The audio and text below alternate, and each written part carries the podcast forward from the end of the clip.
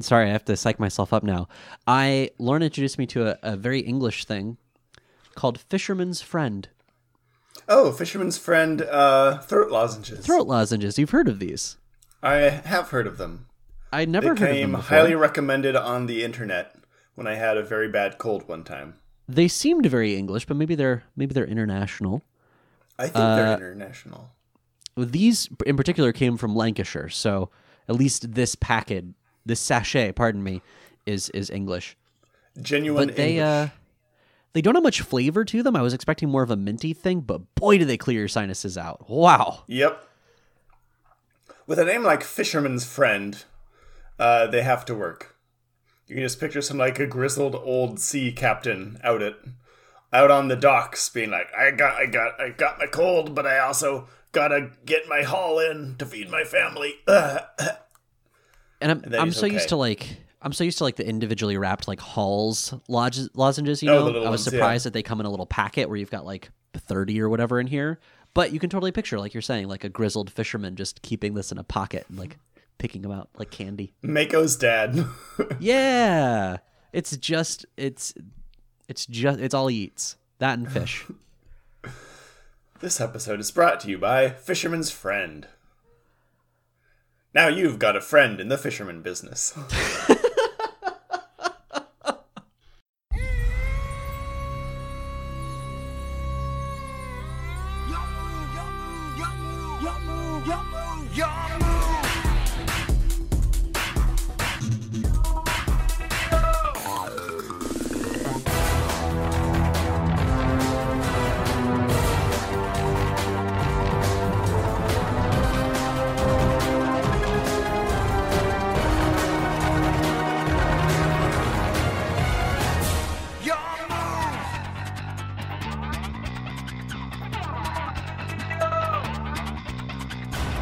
time to put put put put podcast. Hello everyone, welcome to You Activated My Podcast, the weekly Yu-Gi-Oh recap podcast. I'm Tyler.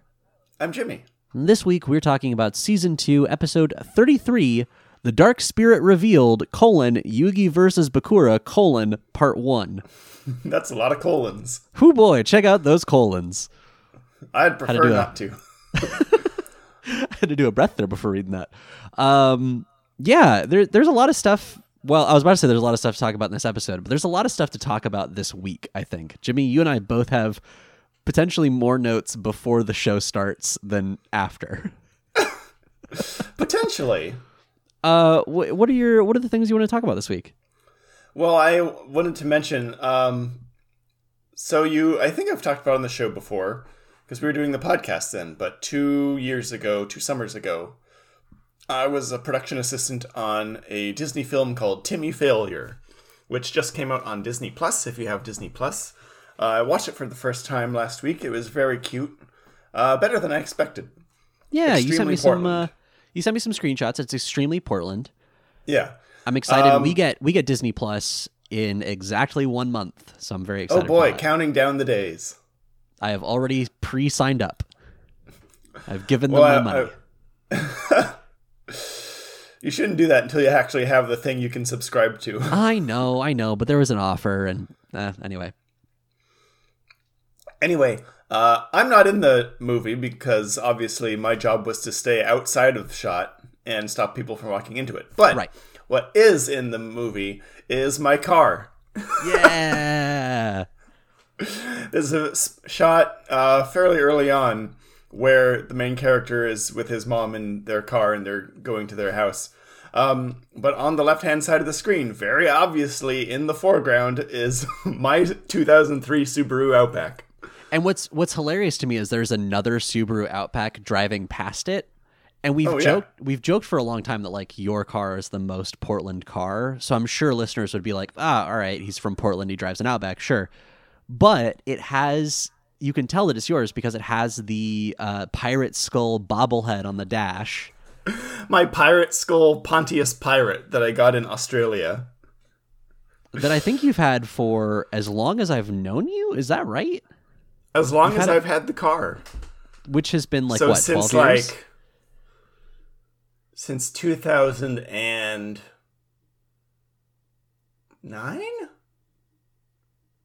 Yeah, 2009, 2010, somewhere Yeah, in there. so so as long as I've known you, you've had that bobblehead. Uh, Yep, he's and, in there. that's distinctly your car. I think my record of seeing other Subaru Outbacks in Portland, I parked one time and just like on the same stretch of block as me, there were like five others. Wow. I mean, you know, It's, a good car. It's a good car. It's a good car. And it's it's so funny that there are like regions that are marked by their popular vehicles. hmm Like you get trucks in Texas, you get Outbacks in Portland, you get Ubers in LA, Which is just all kinds of cars, really. just black black Priuses. Yeah, Black Priuses, um, Teslas in like the Bay Area. Oh yeah. Uh, yeah. So I'm not in the car. I'm not in the movie, but my car's in the movie. That's awesome. My- That's really cool. My name isn't even in the credits, but my car is. Well, you know, you take what you can get, I guess. yeah.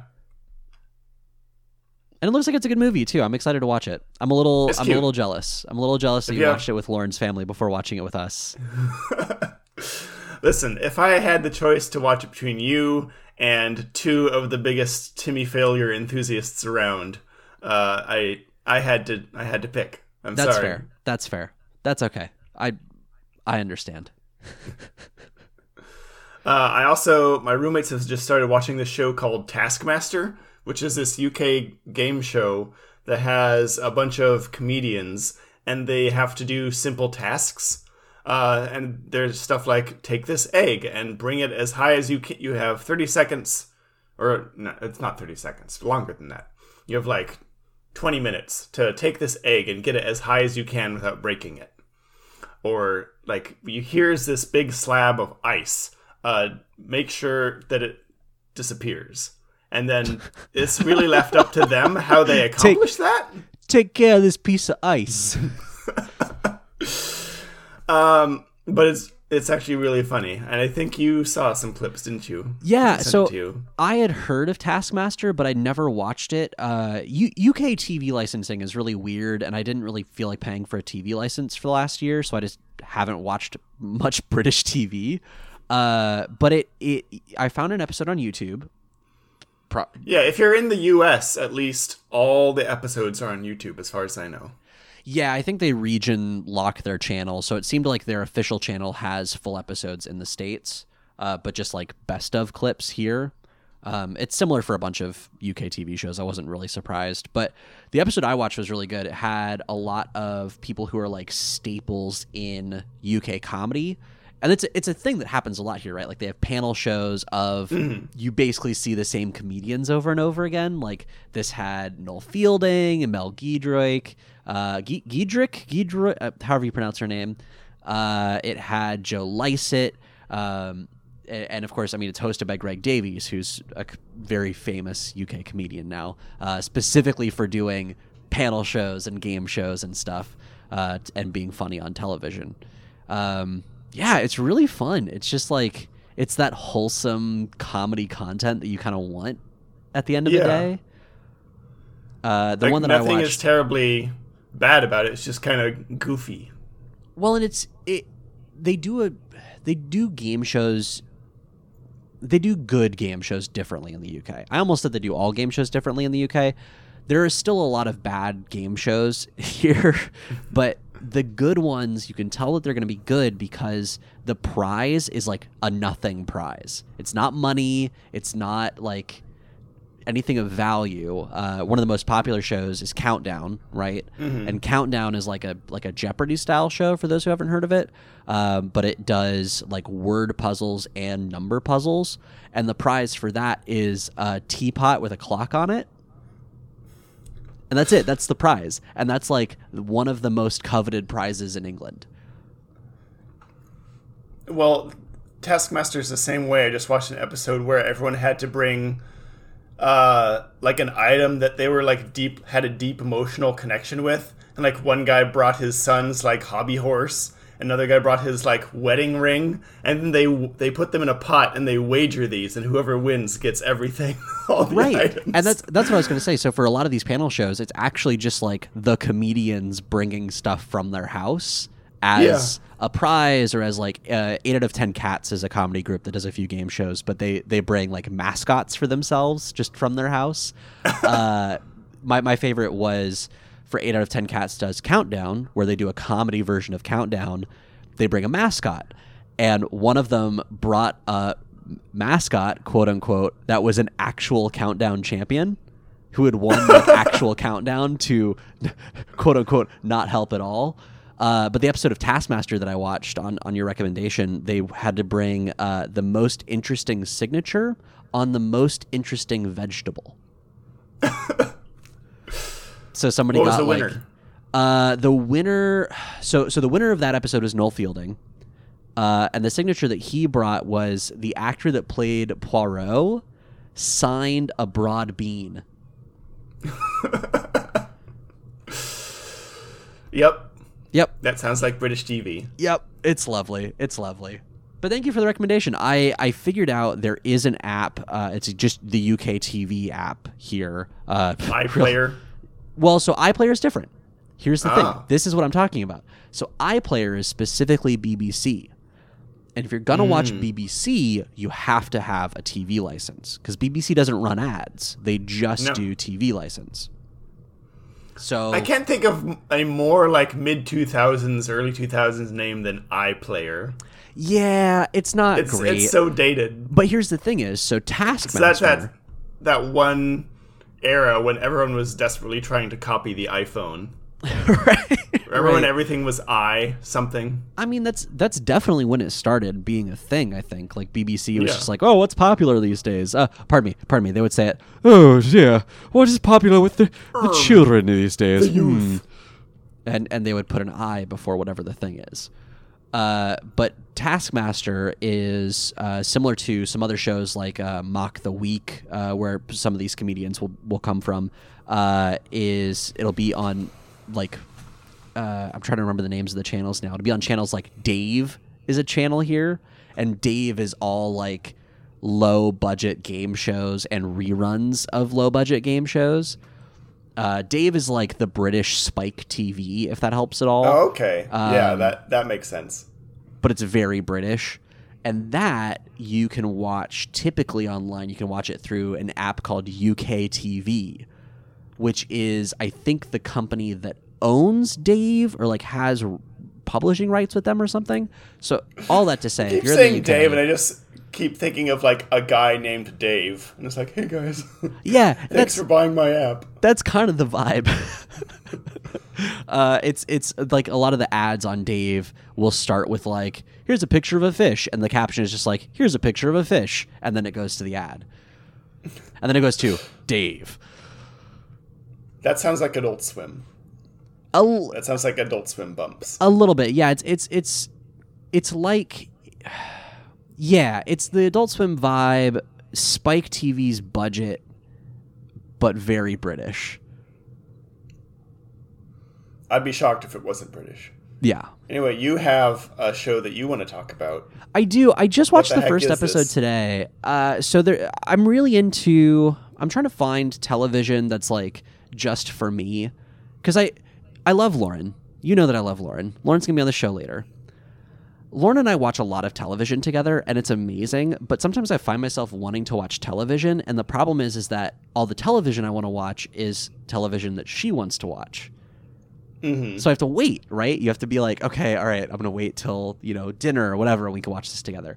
So I'm trying to find shows that she will not be interested in, and I found Like. Yu-Gi-Oh.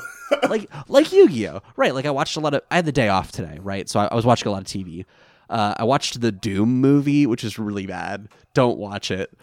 um, but I I found this show uh, called The Taco Chronicles. Uh, it's a Netflix original, and it's a Mexican show all about tacos. It is phenomenal. I love it. It's like one of my favorite genres of television is cooking and travel shows, and this is all in Mexico, so far as I can tell.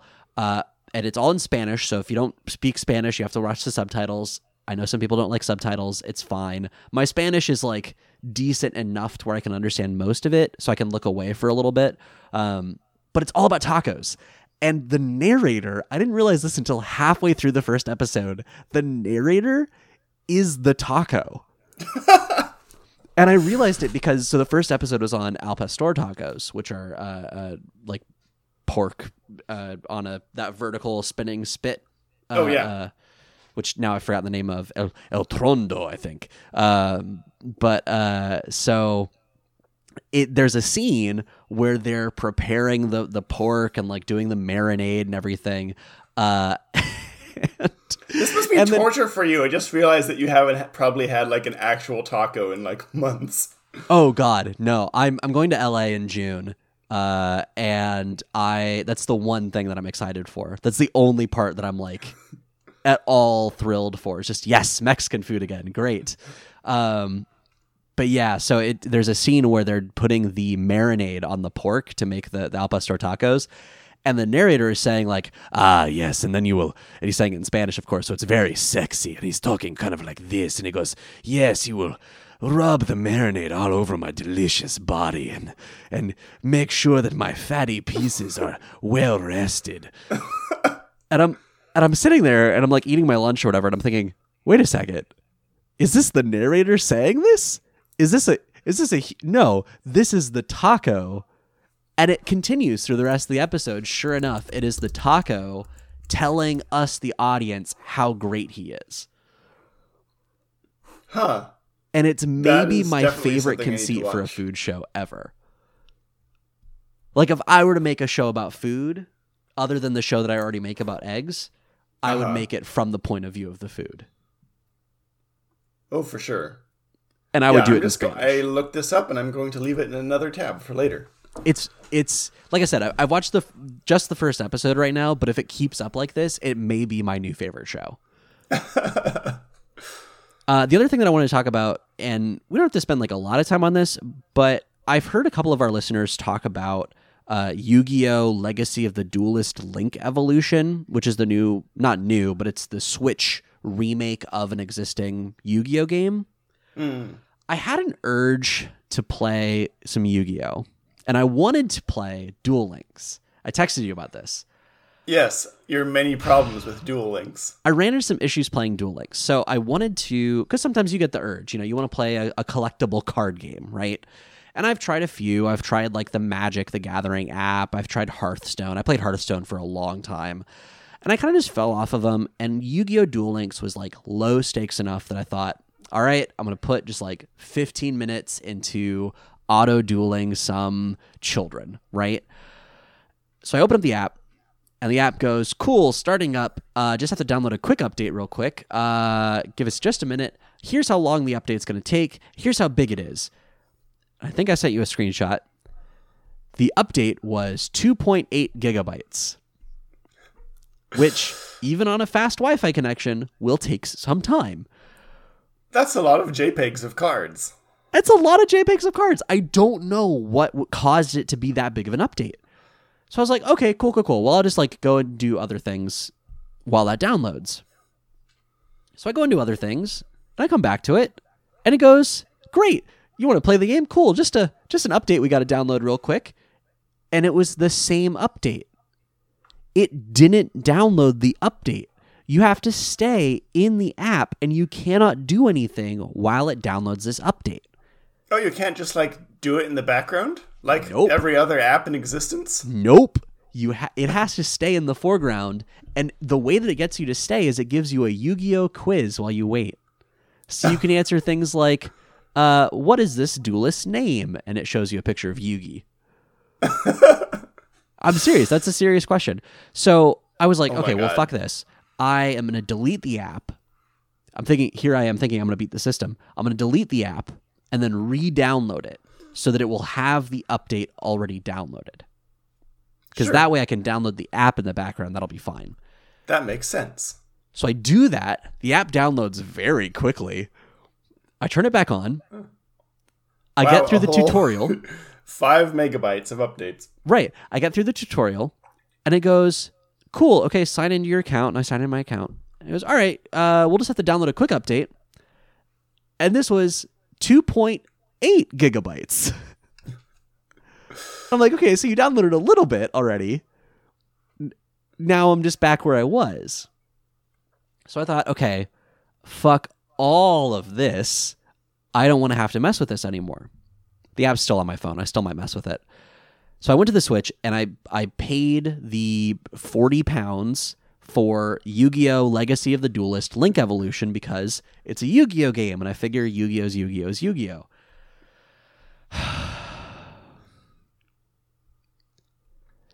Jimmy, it's a bad game.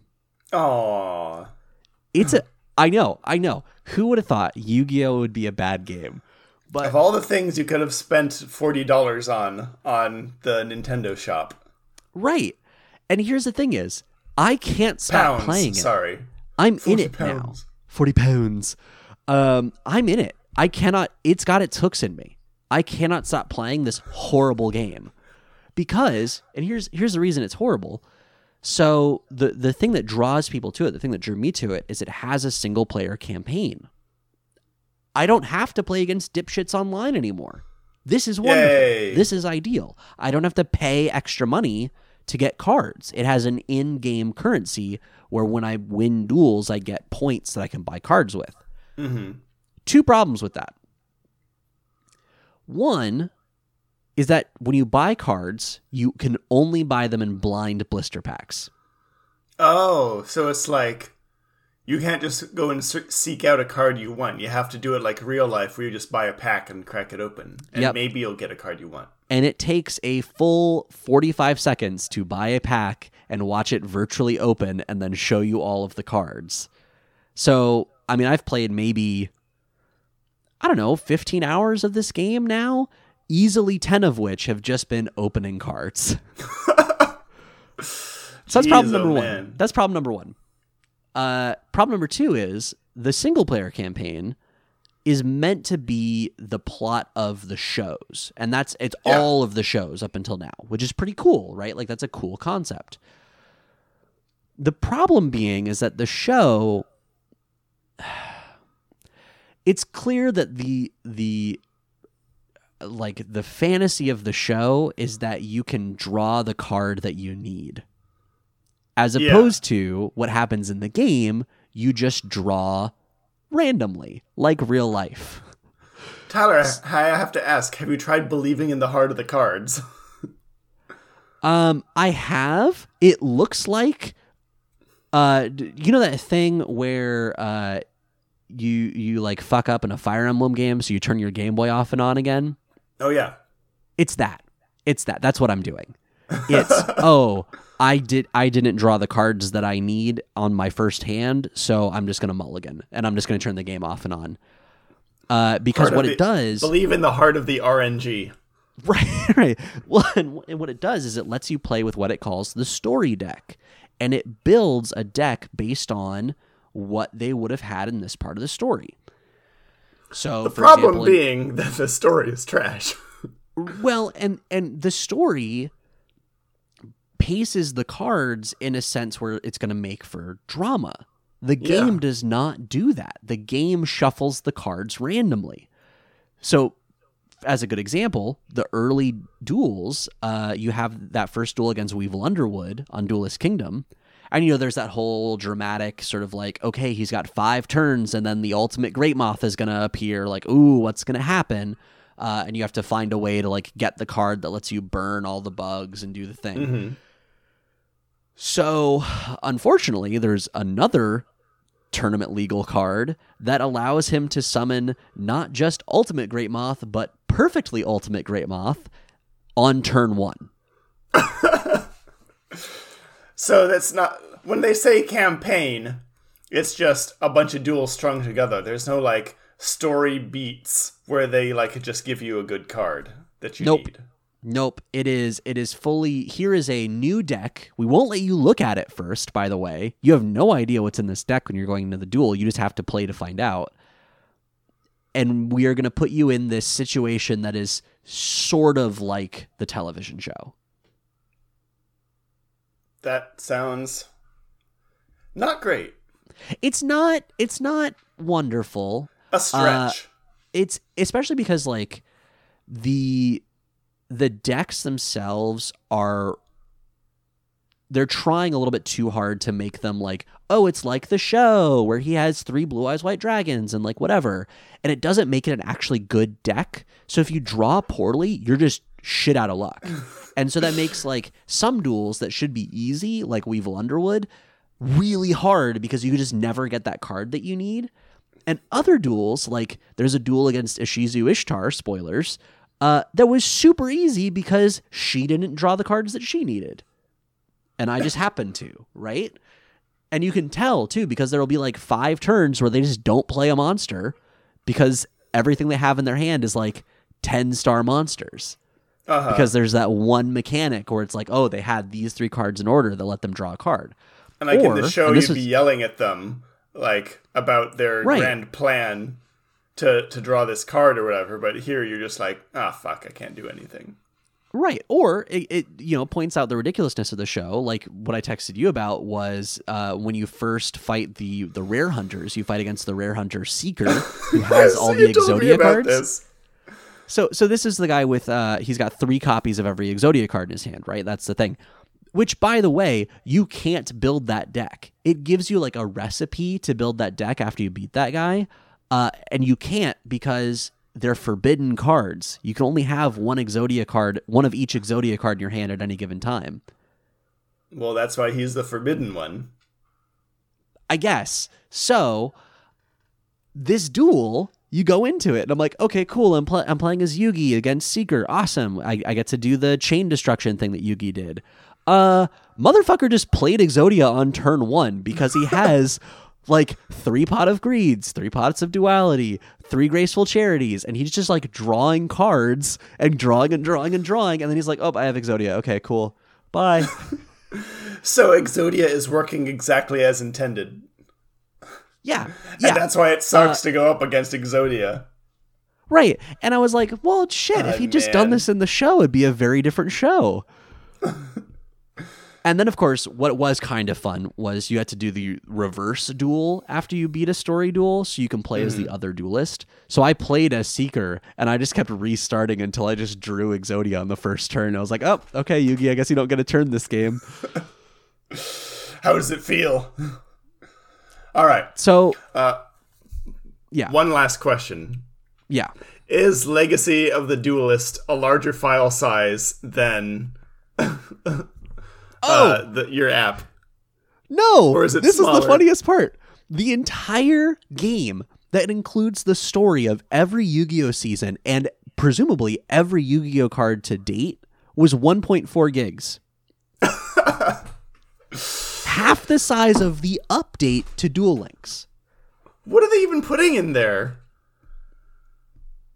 Who uh, the fuck knows? I, I have no idea. I know that I know that it has to be like a PC, like it's on Steam, it's on iPad, it's on iPhone. I think it's on Android. Like maybe there's some crossover there where they have like big files for the bigger devices, but like they shouldn't have that. That's not a thing that they should have. No. The fuck are they doing? that said, Duel Links is a better game than Duel Evolution. Or pardon me, Link Evolution, Legacy of the Duelist, Yu-Gi-Oh, whatever the fuck this game's title is. Duel Links is still a better game, is the problem that I'm having. And I'm realizing that every step of the way, but now I'm in it and I have to beat this game. That's upsetting. I'm sorry about your your struggle. Thanks. I appreciate that. Thank you for letting me complain about it. Uh, do we want to talk about the episode? Let's talk about the episode instead of IT support. It's time to di- di- di- di- di- di- discuss the episode. It's Jimmy, time to as I su- mentioned- su- su- submit your ticket. Oh God! We'll get Uh, back to you. No, I have to go back to work tomorrow. Please don't talk about submitting tickets. Uh, I made the mistake of checking my inbox earlier. There's Don't do that. Nope. Uh, okay. This episode is season two, episode 33, The Dark Spirit Revealed Yugi versus Bakura, part one. Uh, the translated title, translated from Japanese title, is First Duel in the Sky Yugi versus Dark Bakura. Ooh. Jimmy, the summary for this episode is actually pretty good. Yami Bakura reveals himself, but seems to be no great duelist. He loses nearly all of his life points, even when he summons the powerful Dark Necrofear. What exactly is he planning? Dark Necrofear. Dark Necrofear. Oh, what's he planning? What, what's, what's he up to? planning with Dark Necrofear? That's All right, such a pardon me. ridiculous I'm gonna, I'm gonna card pop name. a, I'm gonna pop a fisherman's friend real quick. If you want to talk about the beginning of this episode. Dark Necrofear, I have to point out before we get started in the actual Mm-hmm. episode, there's a a joke from Penny Arcade a long time ago where they came up with Professor Necrodead, the dead necromancer professor. That's exactly what it sounds like. Oh yeah, this was when they were on their like um like RPG bent, right? And they had the uh what was his name? It was like Doctor Grim Snarl, and he was a wizard mancer, and he had he had wand Oh, claws. Witchalock, yeah. They made there was there was a fan group that made a role playing game based on that. Did you see this? I vaguely remember something like this. So there was there.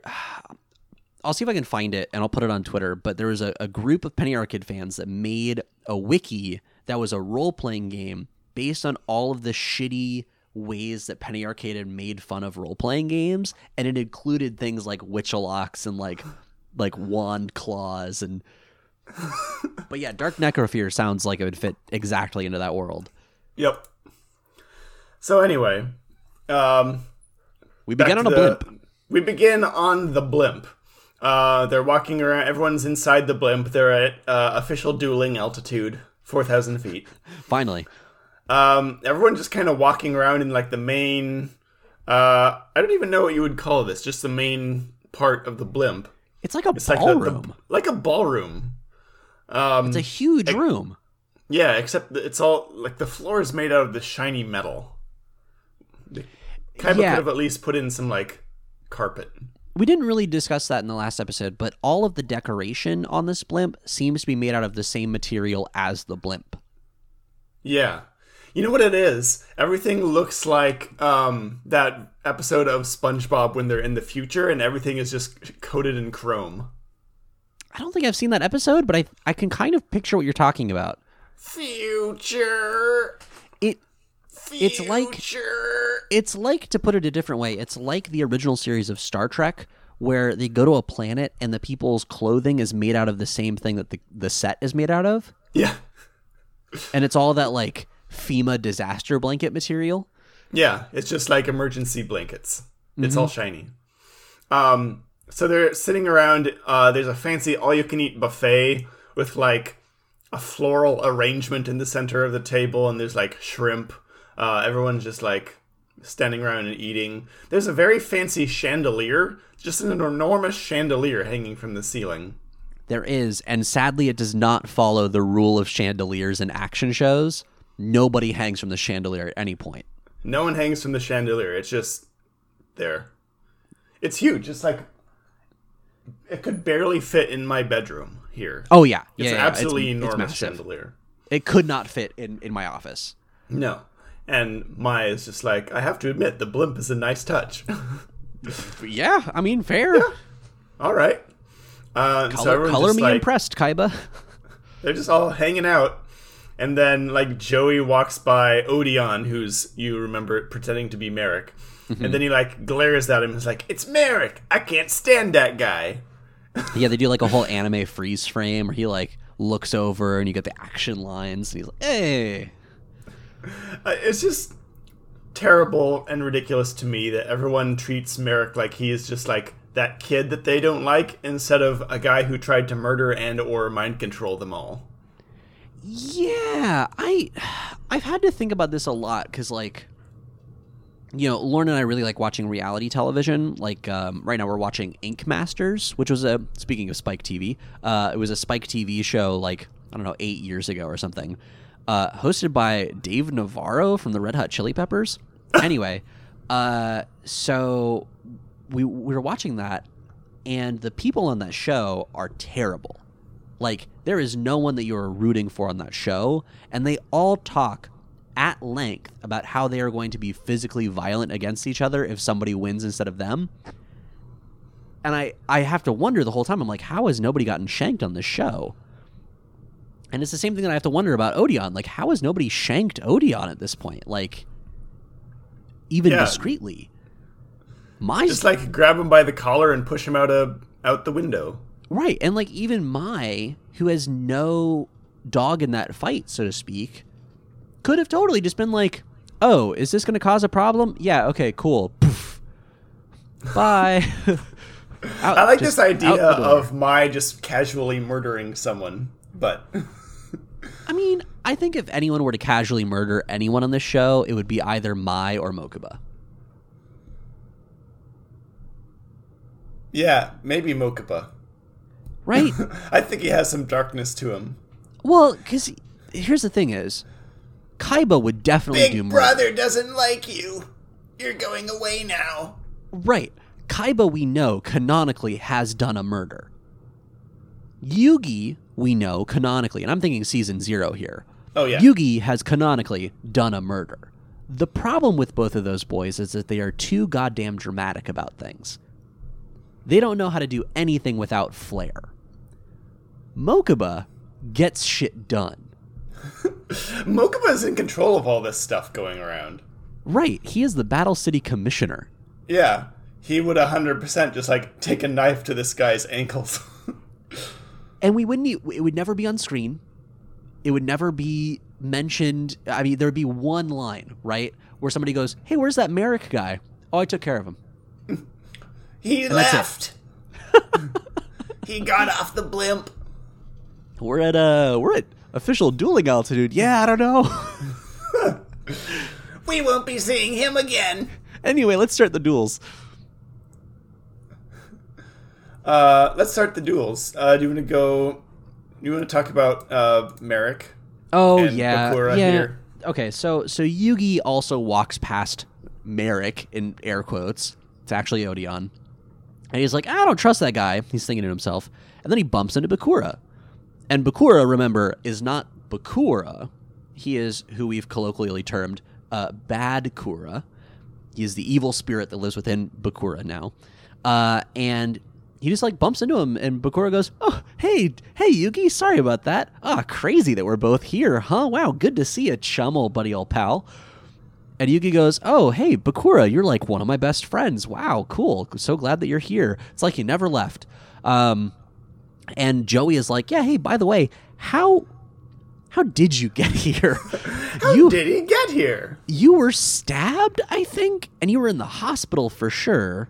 Although I don't know why you were in bed rest for a stab wound. Anyway, uh, in your arm.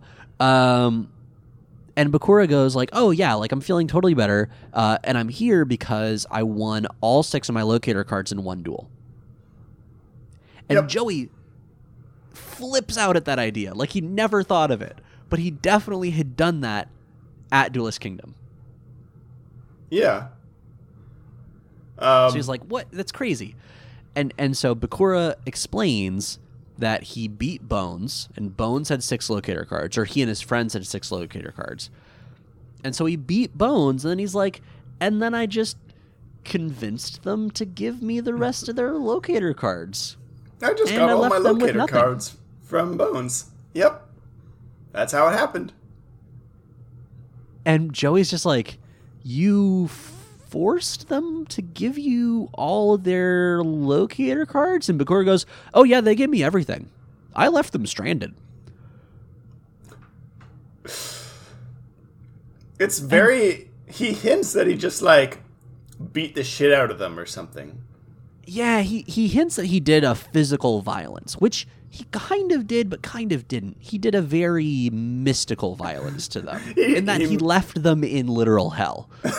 he sent their souls to wander the shadow realm for eternity. Yeah. So, you know, I guess, sure, he did convince them. he, he was Yeah. very convincing in that way, in that he left them in hell.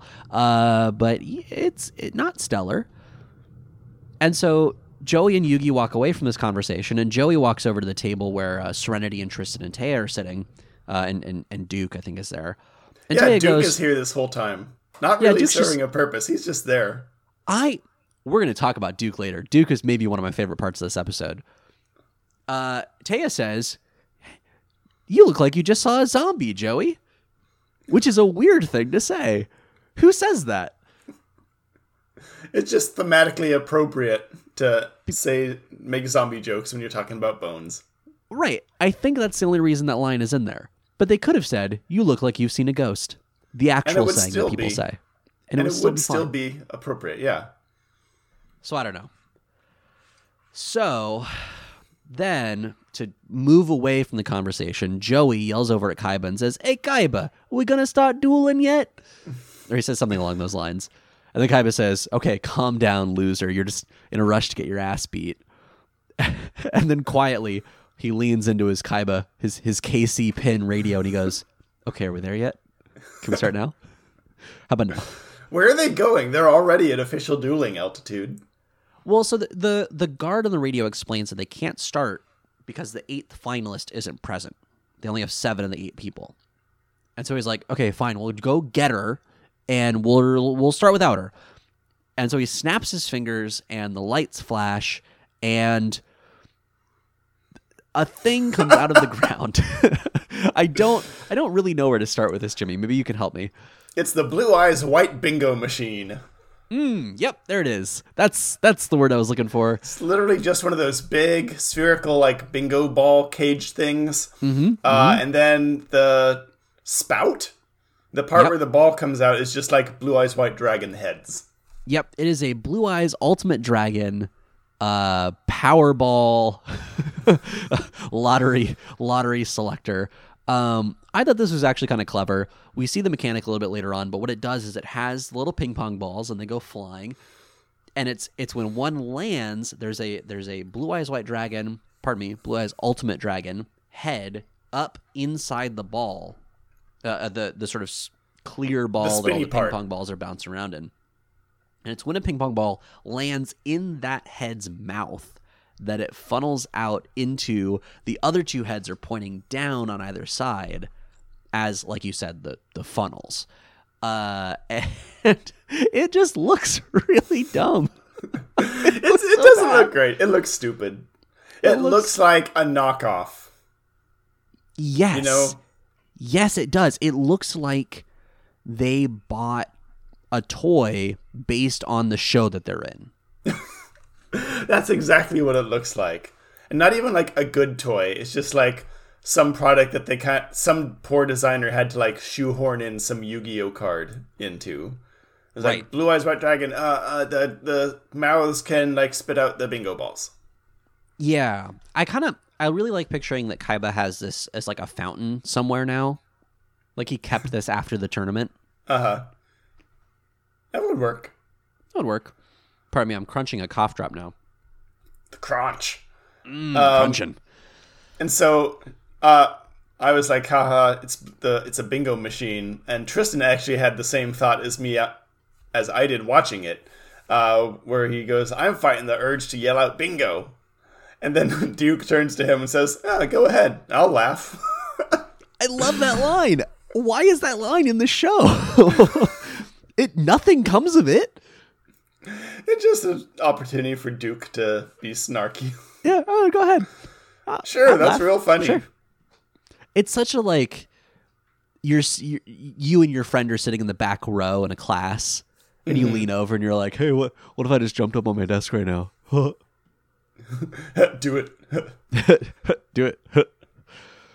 uh, so one of the one of the guards goes to get Ishizu, who is the eighth uh, duelist, and uh, she tells him she doesn't need to be there. She knows exactly what's going to happen. She's like, "You're drawing the, you're doing the lottery thing for the duelists." Um, do we explain that system? Sorry, did we explain the whole bingo ball thing? Uh, no, we didn't. Uh, there are eight bingo balls, and it just randomly selects two of them uh, to duel, and that's how the finals are going to happen. Because then people don't know who they're about to duel until right before they duel. Right, right. So they each have a number one through eight, and then it's just whatever number comes up, duels. Uh, so the guard goes to get Ishizu, and Ishizu's like, "No, no, no, I don't need to be there because I know what you're doing, and I know that No, I'm not going it's to be okay. picked." I can see the future. Right? She's like, "I'm not going to be picked. It's fine." And sure enough, uh, back at the the ballroom, the guy doing the bingo machine is like, I'll engage the machine, random select. And he gestures at the machine. I don't think he hits a button. I think he just gestures at it. Maybe it's motion activated. Uh, and it starts up, the balls bounce around, and the machine picks two numbers. Can you guess who duels? I'll give you a hint. It's in the title of the episode. in the title of the episode. So, first, the machine picks six, which is Bakura's number. Bakura starts like laughing, he just starts chuckling maniacally for like but a, a good his, long while. in his good guy Bakura voice. So it's just like a tiny British boy being like,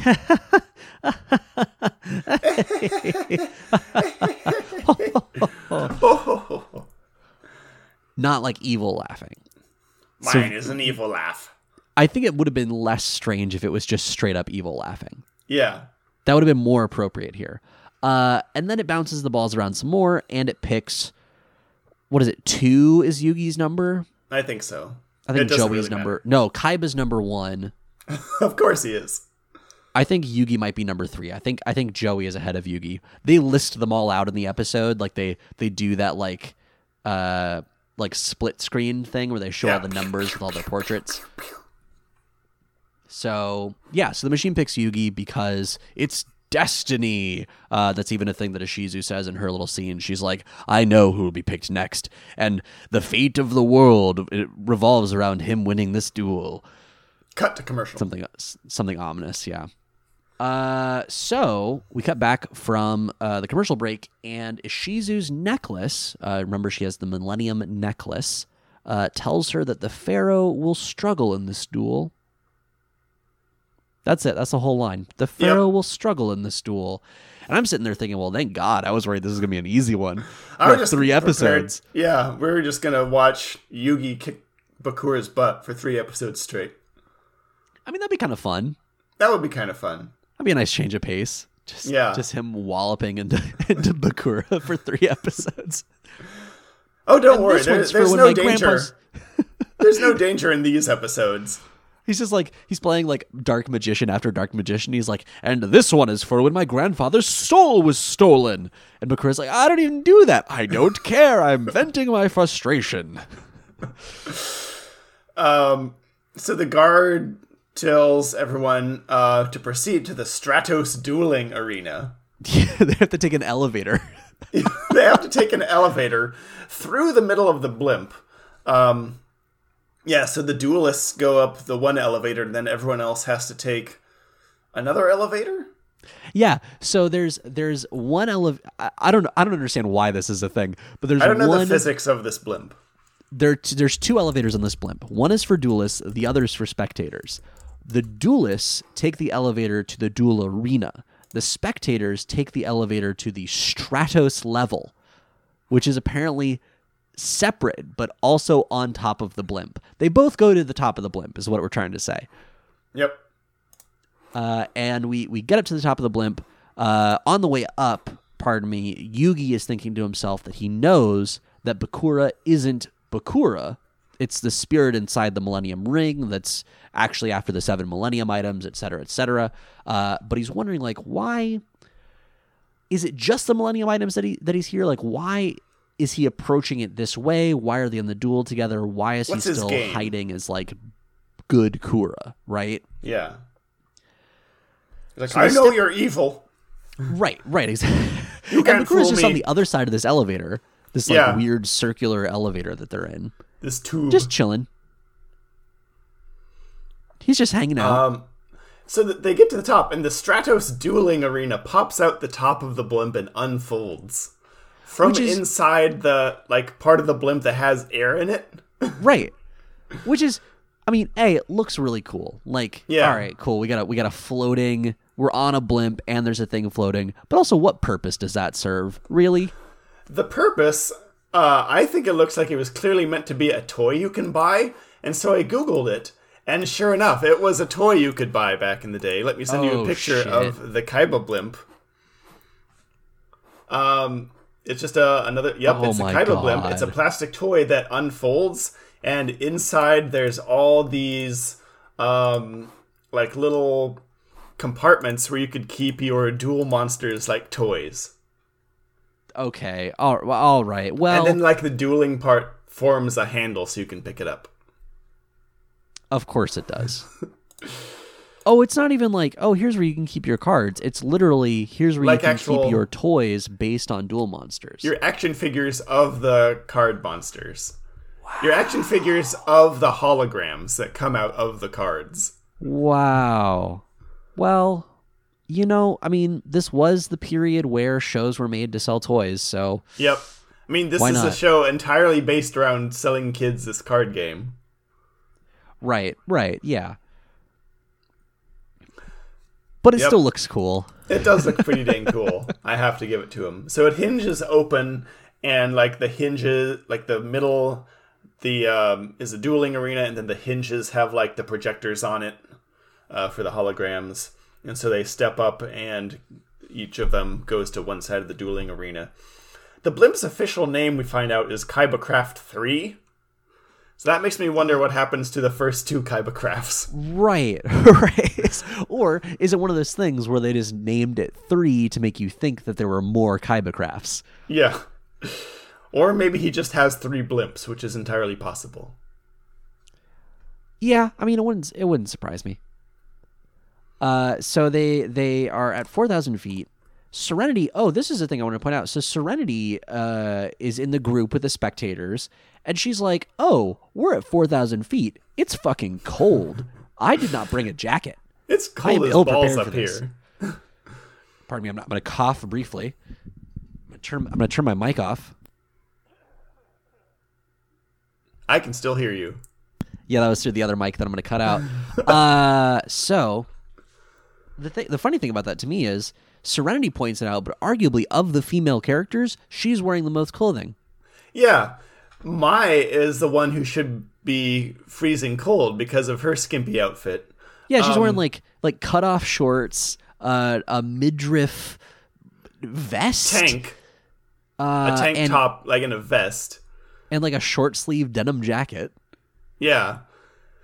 Um, Téa Téa's wearing what? Like a skirt and a t shirt. Yeah. Um, if anyone is not the only person who is like actually prepared for being up at this altitude is Yugi, who is wearing like his multiple jackets that are like belted to his arms. That's true. This is the one time that that outfit makes sense, is being on the top of a blimp and dueling at 40,000 feet. 4,000 feet, pardon me. 4,000. Yeah, he, he not is not going ourselves. to live his jacket up there. That jacket is staying clamped to his body. Um, second most prepared is Tristan because of his like big um, trench coat. That's, yeah, yeah, yeah. Again, again, the, the piece of clothing that the whole rest of the show you're like, why is he wearing that trench coat? Now it makes sense. The one place where it's usable. Up He was top of preparing for this moment that he did not know would come until approximately two hours ago. Yep. So, Um, not counting? Kaiba, Oh. who is wearing his turtleneck that also has a jacket like belted to it. Right, right, right, right. Well, but he knew this was coming. He doesn't Yeah. count. That's why they're all wearing belts and jackets, to- so they can duel on top of this blimp. just in case you got to have your blimp dueling attire ready to go if you don't have your blimp attire ready you shouldn't even be a duelist What are you even doing? What are you playing at? I'm always carrying around my blimp outfit because i'm a duelist I'm ready to duel anytime, anywhere, even on top of blimps. you mean to tell me that you don't have a blimp outfit what are you a poor Mai, I have to admit, is just she's probably just got to do it for the aesthetic. yeah at this point it's just like her It's her outfit is just fan service is the thing Yeah. Uh, so Yugi and Bakura square up for the duel, and Yugi demands to know before the duel starts who Bakura really is. He he he yells from across the dueling arena. He goes, "I know you're not really Bakura. Show yourself. Why are you hiding like this?" And the Millennium Ring appears around uh, his neck. It wasn't there before, and it just sort of like it kind of like phases through his chest because you see it's like outlined under his shirt and then it like glows and appears there. Right. And so everyone everyone freaks out, and Tristan specifically says, like, it can't be. I tossed that thing into the deepest part of the woods, miles from anywhere. We get a flashback. I yeeted that to, into the forest. How do you find it again? I threw it into the sun. Uh, we, we get a flashback to Duelist Kingdom where uh, Tristan and Bakura were saving Mokuba, and it was clear that the Millennium Puzzle was, or the Millennium Ring was evil. So Tristan uh, hurled it like a frisbee into God knows where. Uh, meanwhile, Namu, quote unquote, who is actually Marik, uh, Who's also like, been there this whole time. Right, he's been there this whole time, and he goes, "Huh? I don't get it. What's that thing around Bakura's neck?" What's that weird necklace? And so they have to explain, well, actually, there are these things called the Millennium Items. There's seven of them. Uh, Bakura has one of them, but it's filled with an evil spirit that's taken over his body. Yugi has one too, but that has a good spirit in it that's just borrowing his body. Anyway, Okay, so first of all, magic is real. Um, also, ghosts are real. There's a ghost trapped inside those things. Uh, it's okay because he's a good guy. right. Joey, Also, like literally, also, all duel monsters are real monsters. yeah, all duel Ah, monsters real are real monsters. monsters. Um, Joey has a line here where it's, he just says Yugi's item is good, but Bakura's item is bad. He, he really that- does that, like, that explain summary. it like I'm five kind of thing. yeah, Yugi, good guy. Bakura, bad guy. That's all you really need to know. yeah. And so he Marik is getting all this like explained to him, and he's just like cackling to himself inside his own mind, like you dumbasses. I know magic is real As he's, because I'm magic. hiding the Millennium Rod somewhere. Where is that thing? I don't want to know. I mean, we both know where it is. I didn't want to say it. Up his butt. So It's up, it's it's up his butt. I heard you the first time, Tyler. Just making sure.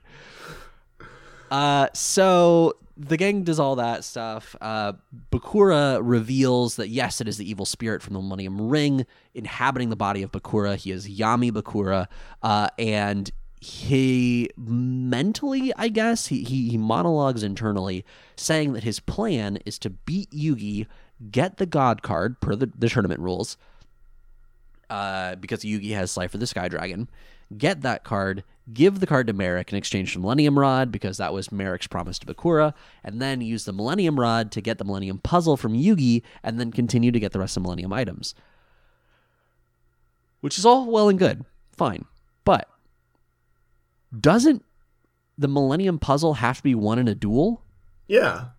Isn't he dueling Yugi right now? Yeah. I mean, It- If the plan is to beat Yugi anyway, why not just make it for all the marbles? hey, I also want that thing around your neck. Give me that. Like, if Yugi loses, the world's going to shit anyway. So why wouldn't Yugi accept that duel that that bet? Yeah. I don't know.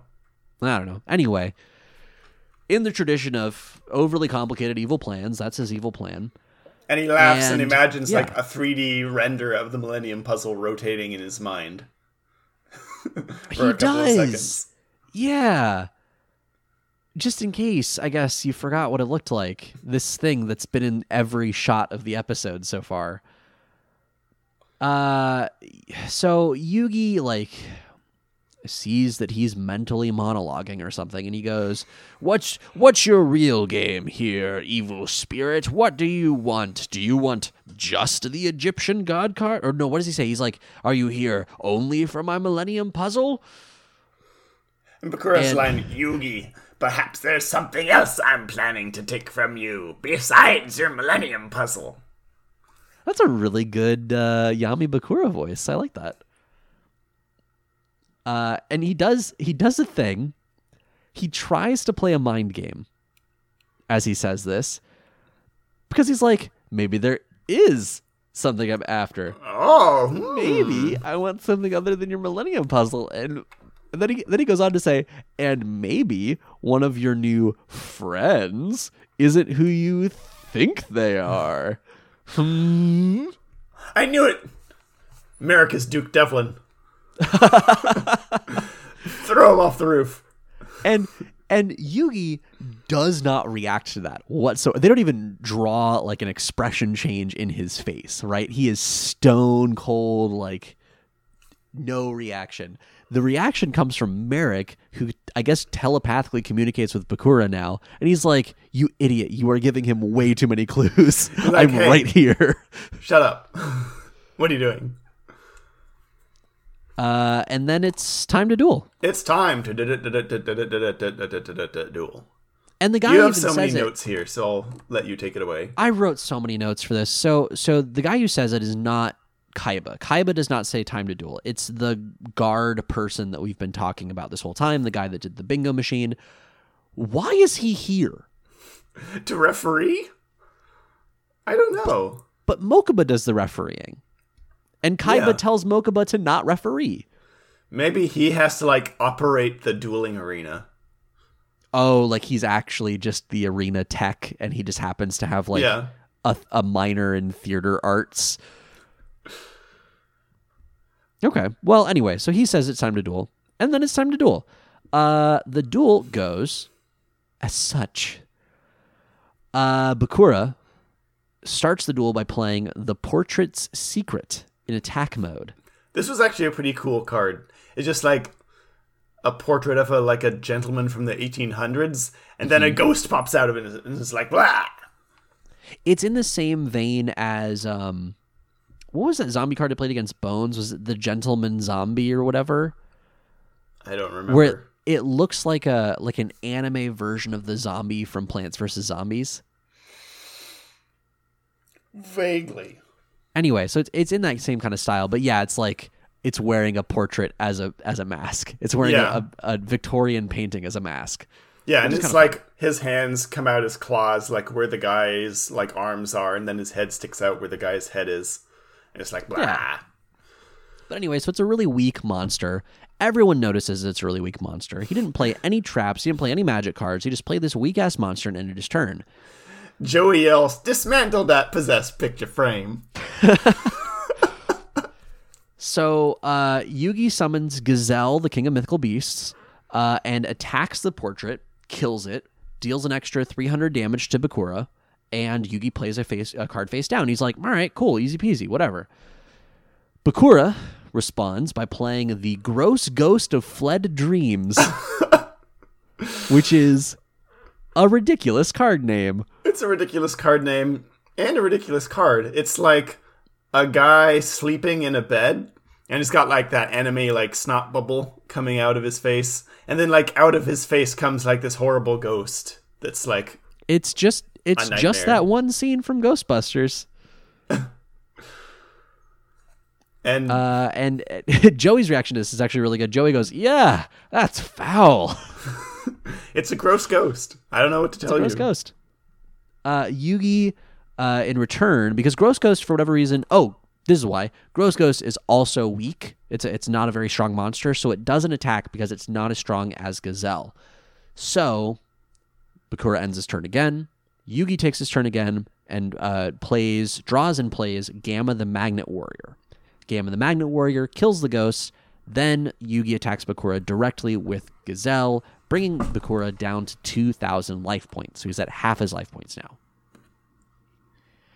So Bakura then plays another card. Uh, he plays the Headless Knight in attack mode, which is a spirit. And Yugi goes, "What? You played a card? I don't see any card." And Bakura goes, "Well, because it's a spirit." No, what? Do his voice. How does how does he sound? He he explains that it's a spirit, so it, it arrives precisely what it he means. to. hides until the right moment.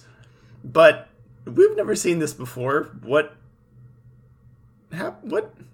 It, and it doesn't It- serve any strategic invisible? purpose because the card just kind of fades in slowly, and then it's yeah, there. It's Then just it kind of semi-transparent.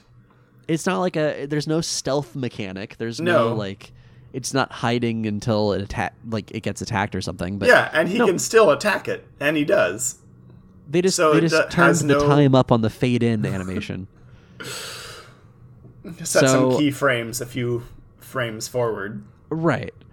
So at this point, uh, he it, it- it's a slightly stronger monster, but it's still not as strong as Gazelle. So really, there doesn't seem to be any evident point in playing it. Kaiba has a, a little mental monologue here where he seems to know that Bakura has a plan, and he's just trying to like bait Yugi to attack him, but he doesn't he's really know like- why. Why is this guy letting Yugi just kick his ass? I mean, we were joking earlier about how the episode was just going to be like three episodes of Yugi kicking Bakura's butt. Uh, and that seems to be But- what's going on. yeah, that's kind of what's happening. So, so he, he figures that there's a plan, but he doesn't know really what. Yugi attacks with Gamma the Magnet Warrior, kills the Headless Knight, attacks Bakura directly with Gazelle again, bringing Bakura down to 450 life points. So at this point, basically anything more powerful than like Kuriboh could kill him. Yeah, he is about to lose. Then they fly through a cloud, I guess. A, a fog happens for a split second. Yeah. Maybe The it's Millennium evil Ring- fog? It could be evil fog. The Millennium Ring gl- glows. Bakura turns full evil and goes menacingly, "It's time." And then his eyes like start to glow bright like spooky blue. Right. Then he plays a card called Dark Necrofear. He plays Professor Necrodead, the dead necromancer professor. I was trying to figure out what Dark Necrofear looked like, and then I realized that it's just a more goth version of Sally from Nightmare Before Christmas. Yeah. That's a It's- good description. It is just a doll person all sewn together uh, with with loose stitches, and it's uh, pretty spooky, I guess. I guess. I mean, arguably So- one of the least spooky cards we've seen, even in just this episode. Yeah, Uh, it's just kind of like because it has a name that's Dark Necrofear, and it has like a, a dark glow to it. Yeah, and everyone's just like, ah, but Oh no, what could this spooky. be? It it does have this like dark aura around it, Yeah. like black flames. and Um, part of it too i mean i think it's fitting that like in the manga bakura did a d&d game because literally all like the main card effect here is just him doing a hype game for it he's like and now you will face my unbeatable creature so powerful is it that i had to sacrifice three monsters before it could be summoned that is why i allowed you to attack me yugi and now your attacks will lead to your doom there is not a card that can defeat Dark Necrofear. Very Emperor Palpatine. Yes. Now, my young apprentice, you will Now, strike Yugi. down. Yugi, have I ever told you the story of Darth Plagueis the Wise? Have I told you Uh, the story of Dark Necrofear? So he's he's going on and on about like how this card is undefeatable or whatever. And Kaiba, off to the side, is just like, well, Yugi does have one card that could beat it. If only he would be. If only he's not chicken shit enough to play Slifer the Sky Dragon. Yeah, he's like, Oh, he's not even like inner monologuing. He's saying this out loud. He's like defending Yugi to Bakura. That's just how much he I- loves Slifer the Sky Dragon because he's like, no, he's got Slifer the Sky Dragon in his deck. It's gonna look so Schli- cool, you guys. he's like he's he's so into the Egyptian god cards and into dragon cards, like in particular, that he's like nursing a semi for Slifer the Sky Dragon. totally is. So Bakura plays Dark Necrofear, right? Then he plays two cards face down and he ends his turn. He doesn't doesn't- attack because Dark Necrofear still doesn't have the attack power. Kaiba doesn't respect Yugi, but he does respect Slifer the Sky Dragon. I mean, hey, game recognized game. Uh, Yugi knows that he. Oh, pardon me. I misread my note. I was reading my note seriously. Yugi draws a card, and then my note says Yugi knows that he doesn't have to play the card as soon as he draws it, right? He can play the cards out of his hand because this seems to be the way that Yugi plays the game. He draws a card, he looks at it, and he goes, This is perfect. And he plays it, Yep, ignoring the six cards that he holds in his other hand. that's how the heart of the cards works. Anyhow, so he does that. He sacrifices Gazelle to summon Dark Magician Girl, uh, which is fine, but Yeah. doesn't have uh, the attack power to uh, kill Dark Necrofear. It has the same attack power as Dark Necrofear. Even though it takes her like 30 seconds to come out because she has to do this whole like transformation sequence as she's summoned. Just to Yeah, show that she's here.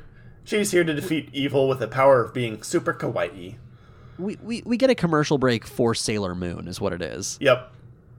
Uh, so that happens. Bakura is still like unimpressed. Then Yugi plays the card that he had played face down the previous turn. He activates it and reveals that it is Magic Formula. To which. Oh, my door just rattled. Uh, to which. Uh, Bakura goes, No! Not magic formula. It's just like a spell book. Yeah, it's fine. Okay, cool. Uh, it increases Dark Magician Girl's attack points by 500, therefore making it more powerful than Dark Necrofear. Dark Magician Girl attacks and kills Dark Necrofear. A lot of dark, a lot of dark happening right now. And then uh, Bakura reveals that that was his plan the whole time. You fell Ah, right into my trap. You fell victim to one of the classic blunders. Attacking Dark Necrofear. Uh, so Bakura uh, lets uh, this this final sacrifice lets Never him go play. up against an ancient Egyptian when cards are on the line. So, so uh, I guess this was like the final sacrifice that he needed to play a field spell called Dark Sanctuary. Uh, Dark Sanctuary is played. It's put. I didn't notice this before. There's a separate little pop-out section. I saw that too. disc. It's like at the very neat. end of the dueling like blade. It's just like a little a separate separate little compartment that goes whoop like a like a CD-ROM slot.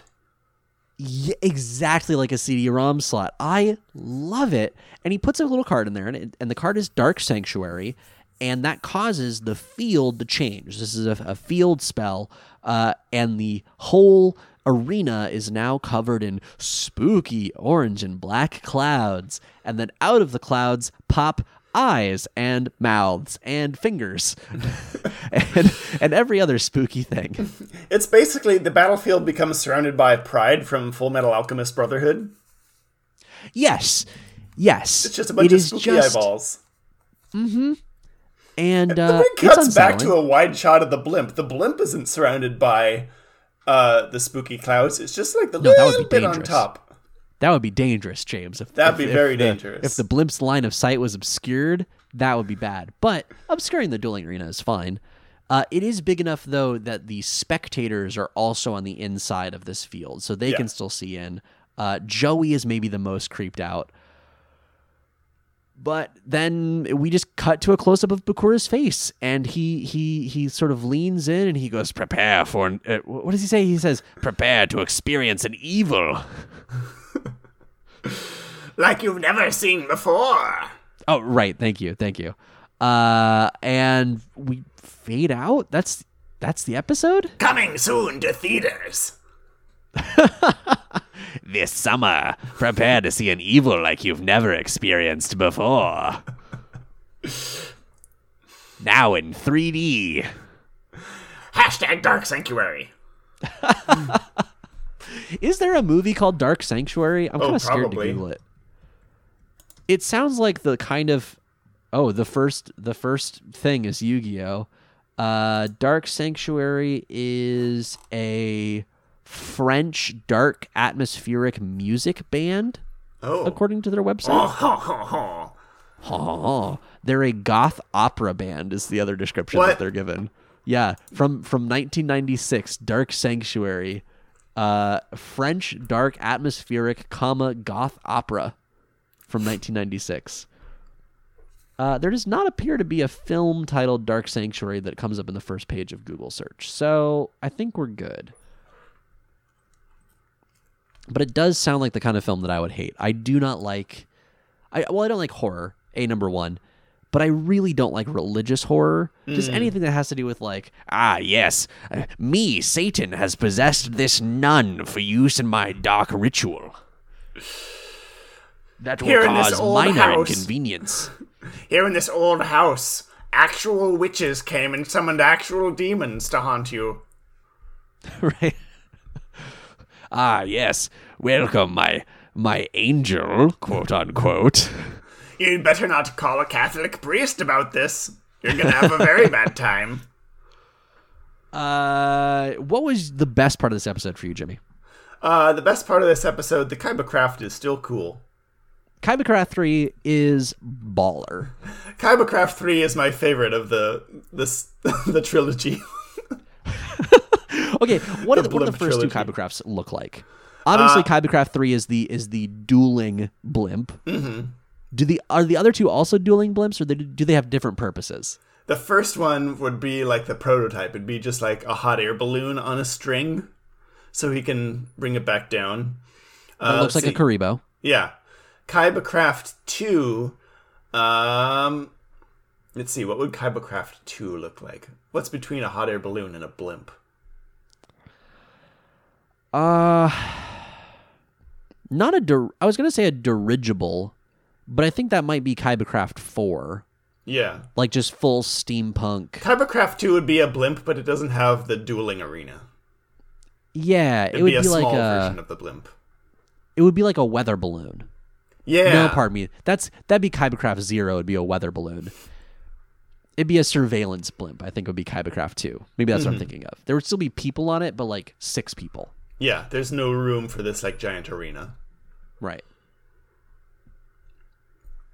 But Kaiba Craft is still cool. Kaiba Craft is I still cool. I appreciate the listeners would not be able to appreciate it, but I do. In your notes, you've written the Kaiba Craft with a K is still cool. I looked K." up Kaiba Craft with a K is canonical. That's in the subtitles.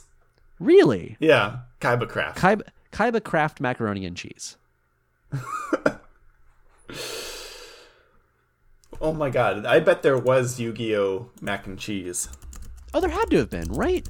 Yu-Gi-Oh! Yu-Gi-Oh! had uh, all kinds of snacks. I'm gonna, I'm gonna look up Yu-Gi-Oh! snacks. Whoops, Yu-Gi-Oh! snacks.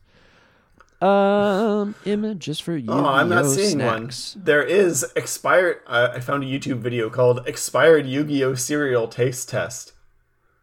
Oh God. Ugh. Well, there's a new Yu-Gi-Oh cereal. Uh, there, well, there was anyway. There was a uh, limited time Blue Eyes White cereal. Oh, I think we've talked about Blue Eyes White cereal before. Yeah, we, we this would have been like I don't know, four or five months ago now. Um, I did a search for Yu-Gi-Oh snacks. The first thing that came up was a it was an Amazon search that was a search for Yu-Gi-Oh in the chips and snacks topic in Amazon, but it only gave me Yu-Gi-Oh cards. Aw. Were there no Yu-Gi-Oh tie-in snacks? Yu-Gi-Oh food. Yu-Gi-Oh and Magic the Gathering soda fountain drinks. Now it's just giving The me Brazilian. actual cards. Okay, here we go. Yu-Gi-Oh, Yu uh, r slash Yu-Gi-Oh on Reddit. Uh, a Brazilian burger place called Kaiba Snacks. Uh, and its logo is I'm going to send you this webpage, Jimmy. Its logo is Blue Eyes Toon Dragon holding a soda and a burger. What is this real? This is apparently a real thing. Um, so let's see. Oh, that's okay, adorable. well it's in it's in Portuguese, so I can't read it. Uh, but it does seem to say Kaiba Snacks, and it does seem to be an ad for an opening, and it does appear to have a real uh, uh, Brazilian address. so I think it's real. questionable legality. Sure. Well, they're in Brazil. What are they, what are they going to do? Um, I have just are they gonna do? Googled the name. So it's Kaiba. I don't know how you pronounce this, but it's L- Lanches. Lanches. Uh, L L A N C H E S. Kaiba uh, Lanches. is the is the Brazilian name, um, and it it's a real burger place. It has tables, and it has, I mean, burgers that don't look bad. There's like a quad stacked bacon burger in one of these pictures that's just dripping with cheese. It doesn't look healthy, but it doesn't look bad. Apparently, there was. Uh, I found another hit on the Yu-Gi-Oh subreddit under the search for Yu-Gi-Oh food. There was some Yu-Gi-Oh official tournament store had a uh, like a food drive called Turkey-O Oh God. charity food drive, and the logo someone made for it is uh, Exodia wearing like a pilgrim hat. And he's got a knife and a fork, and he's about to carve up uh, three blue-eyed turkeys. I love that. That's really good. Uh, my Anyway. best part of the episode. Lau- Lauren is joining us in the studio now. I'm- I apologize, we're not quite ready for you. Uh, Lauren is positioning her microphone. Hello. Uh, Hi. so my my best part of the episode here was the introduction of actually clever strategies that we have not be- seen before. Well, clever might be generous. Yeah. Actual strategies that we haven't seen before. In that, Bakura literally does want Yugi to kill his monsters. That is Yeah. integral to his plan. Is to lose at first. Actual card game mechanics. in a in my card game show, it's more likely than you think. Uh, how about your worst part of the show? Uh, my worst was going to be yours, but I didn't want to duplicate it. Um, My worst is that now that the entire city has finished dueling each other, do they not even get to watch the finals? There's no cameras on this blimp. No, specifically, only the people who got into the finals can watch the finals. That sucks. That's Yeah. not how you. That's not how you're supposed to run an event. You're supposed to get people Imagine- excited. I mean, I know Kaiba threw this just to get these cards, but come on, man. Right, like imagine being like a hockey team in the NHL and you don't get to watch the Stanley Cup. You find out after suck. the fact who won the Stanley Cup. Now I'm picturing a hockey blimp. Like you play hockey on the blimp. Yeah. You That just could have to go up until like the air becomes freezing. That would be incredibly dangerous and incredibly good television. That would be rad as hell. I want to watch it. People would pay so much money to watch that shit. Challenge mode. that. Your worst. My We worst. can talk about. Well, we knew it was coming, Jimmy. We knew when we looked at this that this is a three part episode. This is part one. Next week, we are going to do parts two and three at the same time so we can just get this shit over with. I am not looking forward to watching two more episodes of this goddamn show where Bakura is at 450 life points. Yeah, just knowing that beforehand, you know that he's not going to get hurt at all. It's just going to be like a stalemate or Yugi losing for two whole episodes. And every 30 seconds, we are going to cut to Kaiba, and Kaiba's going to say, He's still at 450 life points. All the important life points and like fighting just got taken care of in like a couple of minutes in this episode, and now we're gonna watch nothing. Right. Pepper Pepper also has some issues with this, obviously, as you can hear. Uh, yeah. Now it's going to be oh, here's going to be the back and forth like m- spell card bullshit, right? Or like mm-hmm. here's where they pull out all the trap cards. Wow, oh, Pepper. Jeez. Really? Tell us more. Please pet that good boy. Yeah. I'm gonna I'm gonna I'm gonna grab him real quick. Hi, Lauren. Hi. Sorry. Comfort that dachshund. The problem is is he's too long really to be up on regular chairs. He doesn't really fit. You have to be on the couch to properly hold the, contain the ween. Where's his little yeah, bed? so he he he won't be on it cuz he wants to be up with us, but he doesn't like to sit on the chairs. Well, and he wanted to he wanted to play just then. He yeah, was- he wanted to play just then. he wanted to run around and bark at me. Apparently. That is Bork. play for him. Uh, so Jimmy, how are we gonna how are we gonna uh, graph this episode? uh, in terms of card game mechanics, actually pretty good. I'd give it Pretty at least good. a three. I was gonna say a three as well. I think we- that might That might change happened? as- yeah. Yeah. I have a feeling the next two episodes will probably reduce that number significantly. so far, so good. This episode, so far so good. It's a new mechanic. Um, it's actually abiding by card game rules. Yeah, That's pretty good for Yu-Gi-Oh standards. yeah, it felt felt pretty good. Uh, plot. Plot is they just got on the blimp and started to duel. That's all that happened. Yeah, this is like a like a minus two for me. Yeah, nothing. This is the exact opposite of maybe even a minus three. Nothing really happens at all. It's yeah, like one sentence worth of plot occurs. Y- yeah, you kind of just need the summary for this, and then you move on. Yeah, you don't even need to watch the episode. Just know that they're they're fighting. They're on a Right. blimp. All of these boys, they they be dueling. They're dueling. Okay, so so like a minus three. Yeah, Okay, plus three, minus three. plus three, minus three. I like it. All Perfectly right, balanced. as all things should be. Uh, let's move into our next segment, where we bring in my beautiful partner Lauren into the studio Hi, to talk about whether something is or is not Hello. a Yu-Gi-Oh card.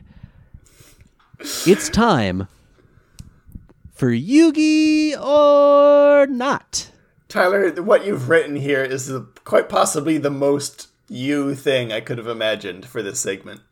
I'm incredibly proud of this episode. This episode, Jimmy, the episode of Yu Gi Oh! that we just watched was kind of a nothing episode, and I'm determined to make this episode of our podcast worth listening to for this segment and this segment alone. Lauren, Well, well, it's not going to be as good as last time no, you did score a when perfect I game last scored time. a Stunning perfect victory. game. Let's let's see if you can keep that up. oh Uh, God, so, so much pressure. I don't know if I can deal with this. Uh, as you know, Lauren, every week we have you on the show to uh, listen to me read things that are either real Yu Gi Oh cards or things that just sound like Yu Gi Oh cards, and then it is your job to determine which is which. Uh, there are six options every week. Uh, well, there used to be five, but now there are six because math. Uh, and they change based on uh, the topic of the show, or, or at least recently they've changed based on the topic of the show. This week, we were introduced, reintroduced rather, to the character known as Yami Bakura. So for this segment, I figured Yami sounds kind of like yummy. So this week, everything that I've provided is either a real Yu Gi Oh card or an item off the menu at one of Guy Fieri's restaurants. Oh yes, amazing. It's time to diners, drive-ins, and dives. That's the real. You just wanted to say that. That's the real reason you. yeah, wanted that's to do the this whole reason he did that. yes, it is. Yes, it is. Uh, I, I- did. I, I do have to say, sorry, real quick. I did try to make it related to Bakura instead of Yami. So I looked up like all the songs that Burt Bacharach, because that kind of sounds like Bakura composed, but they just didn't sound like Mm. That's Yu-Gi-Oh very cards. good. So anyway, so we have Guy Fieri menu items. These are all. Uh, there are three actual Yu-Gi-Oh cards and three actual Guy Fieri uh, things that you can purchase from a Guy Fieri venue. I also I feel like I need to give this some context. So Tyler and I are unironically obsessed with Guy Fieri.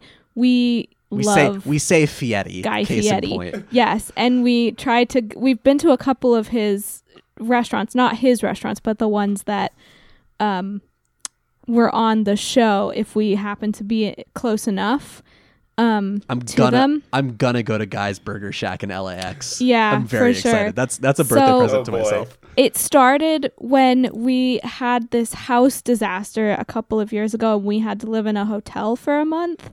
Oh yeah, when that tree came through your roof. Yeah, when the bed. tree fell into the roof. Yeah, and there was asbestos in the ceiling. And yeah, anyway, uh, and we had to live in a hotel for a month, and we couldn't really, we didn't get very good internet at the hotel, so we couldn't really watch Netflix on our laptops or anything.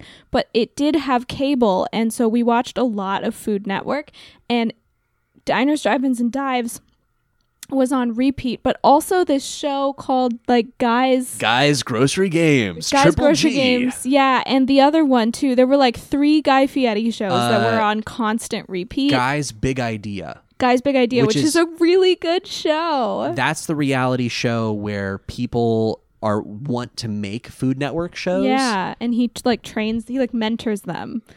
And he Huh. like lets his whole persona down and he's just like a normal person and he's actually like a really stand-up guy it seems. Yeah, we Pun intended. we I guess. genuinely think that Guy Fieri Yeah, is a we good think person. he's awesome and His- we really like his food. His persona is ridiculous, and I think that he yeah, knows but it's that. a but like, persona. but like he has He been married to his wife for like 25 years. He loves his kids. He named his winery after his kids. Yeah, and he like won't stop talking about his kids on the show, and it's really sweet. Aw. he has he has his older he son has on the show his son on the times. show, and he's like, "This is my son. This is my kid. Look at My kid's him." right He's, here. like, Look at really him." Excited, and it's just really like wholesome. Um, Anyway, uh, Anyway, I, sorry. I own the domain name welcome to flavor.town. yeah. Anyway, so this is this is a good choice for us. Uh, so the cards, uh, again, I'm going to read six cards that are either real Yu Gi Oh cards or Guy Fieri restaurant menu items. Uh, they are, I will tell you, from three different Guy Fieri restaurants. okay. Owned by him. Restaurants owned by him. Restaurants with, yes, owned by him, Uh, they all have Guy Fieri's name. Okay. So, uh, well, it'll be like Guy Fieri's and then the name of the restaurant. Yeah. Are you ready? I think so. If I don't do well on this, this is just going to be shameful. Card number one Hungry Burger. Hungry Burger. Card number two The General's Wings. The General's Wings. Oh, God. Card number three The Wedge. Ugh. The Wedge. Card number four Cursed El Dorlando. Cursed El Dorlando. Dorlando? El Dorlando. Okay. Uh, card number five, Transcendent Wings. Transcendent Wings. Card number six, Burro Rides. Oh, God. Burro Rides. Burrow. Bu- burro. El burro. I was just saying earlier how my Spanish is like okay. It's not that great. My Spanish is terrible, and that's a shame. It should really be better. Um.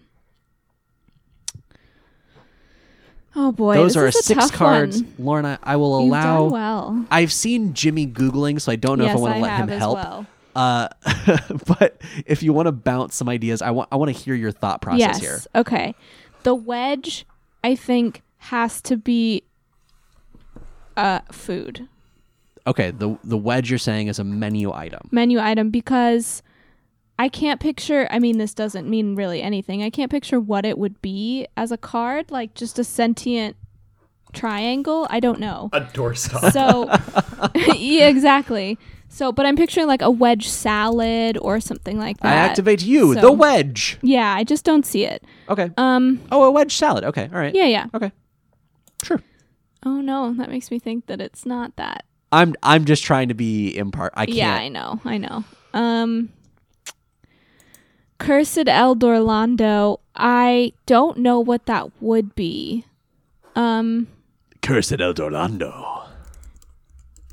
I want to. s- Cursed cursed El Dorlando is probably how it's said. yeah, but cursed is so much more Cursed. fun.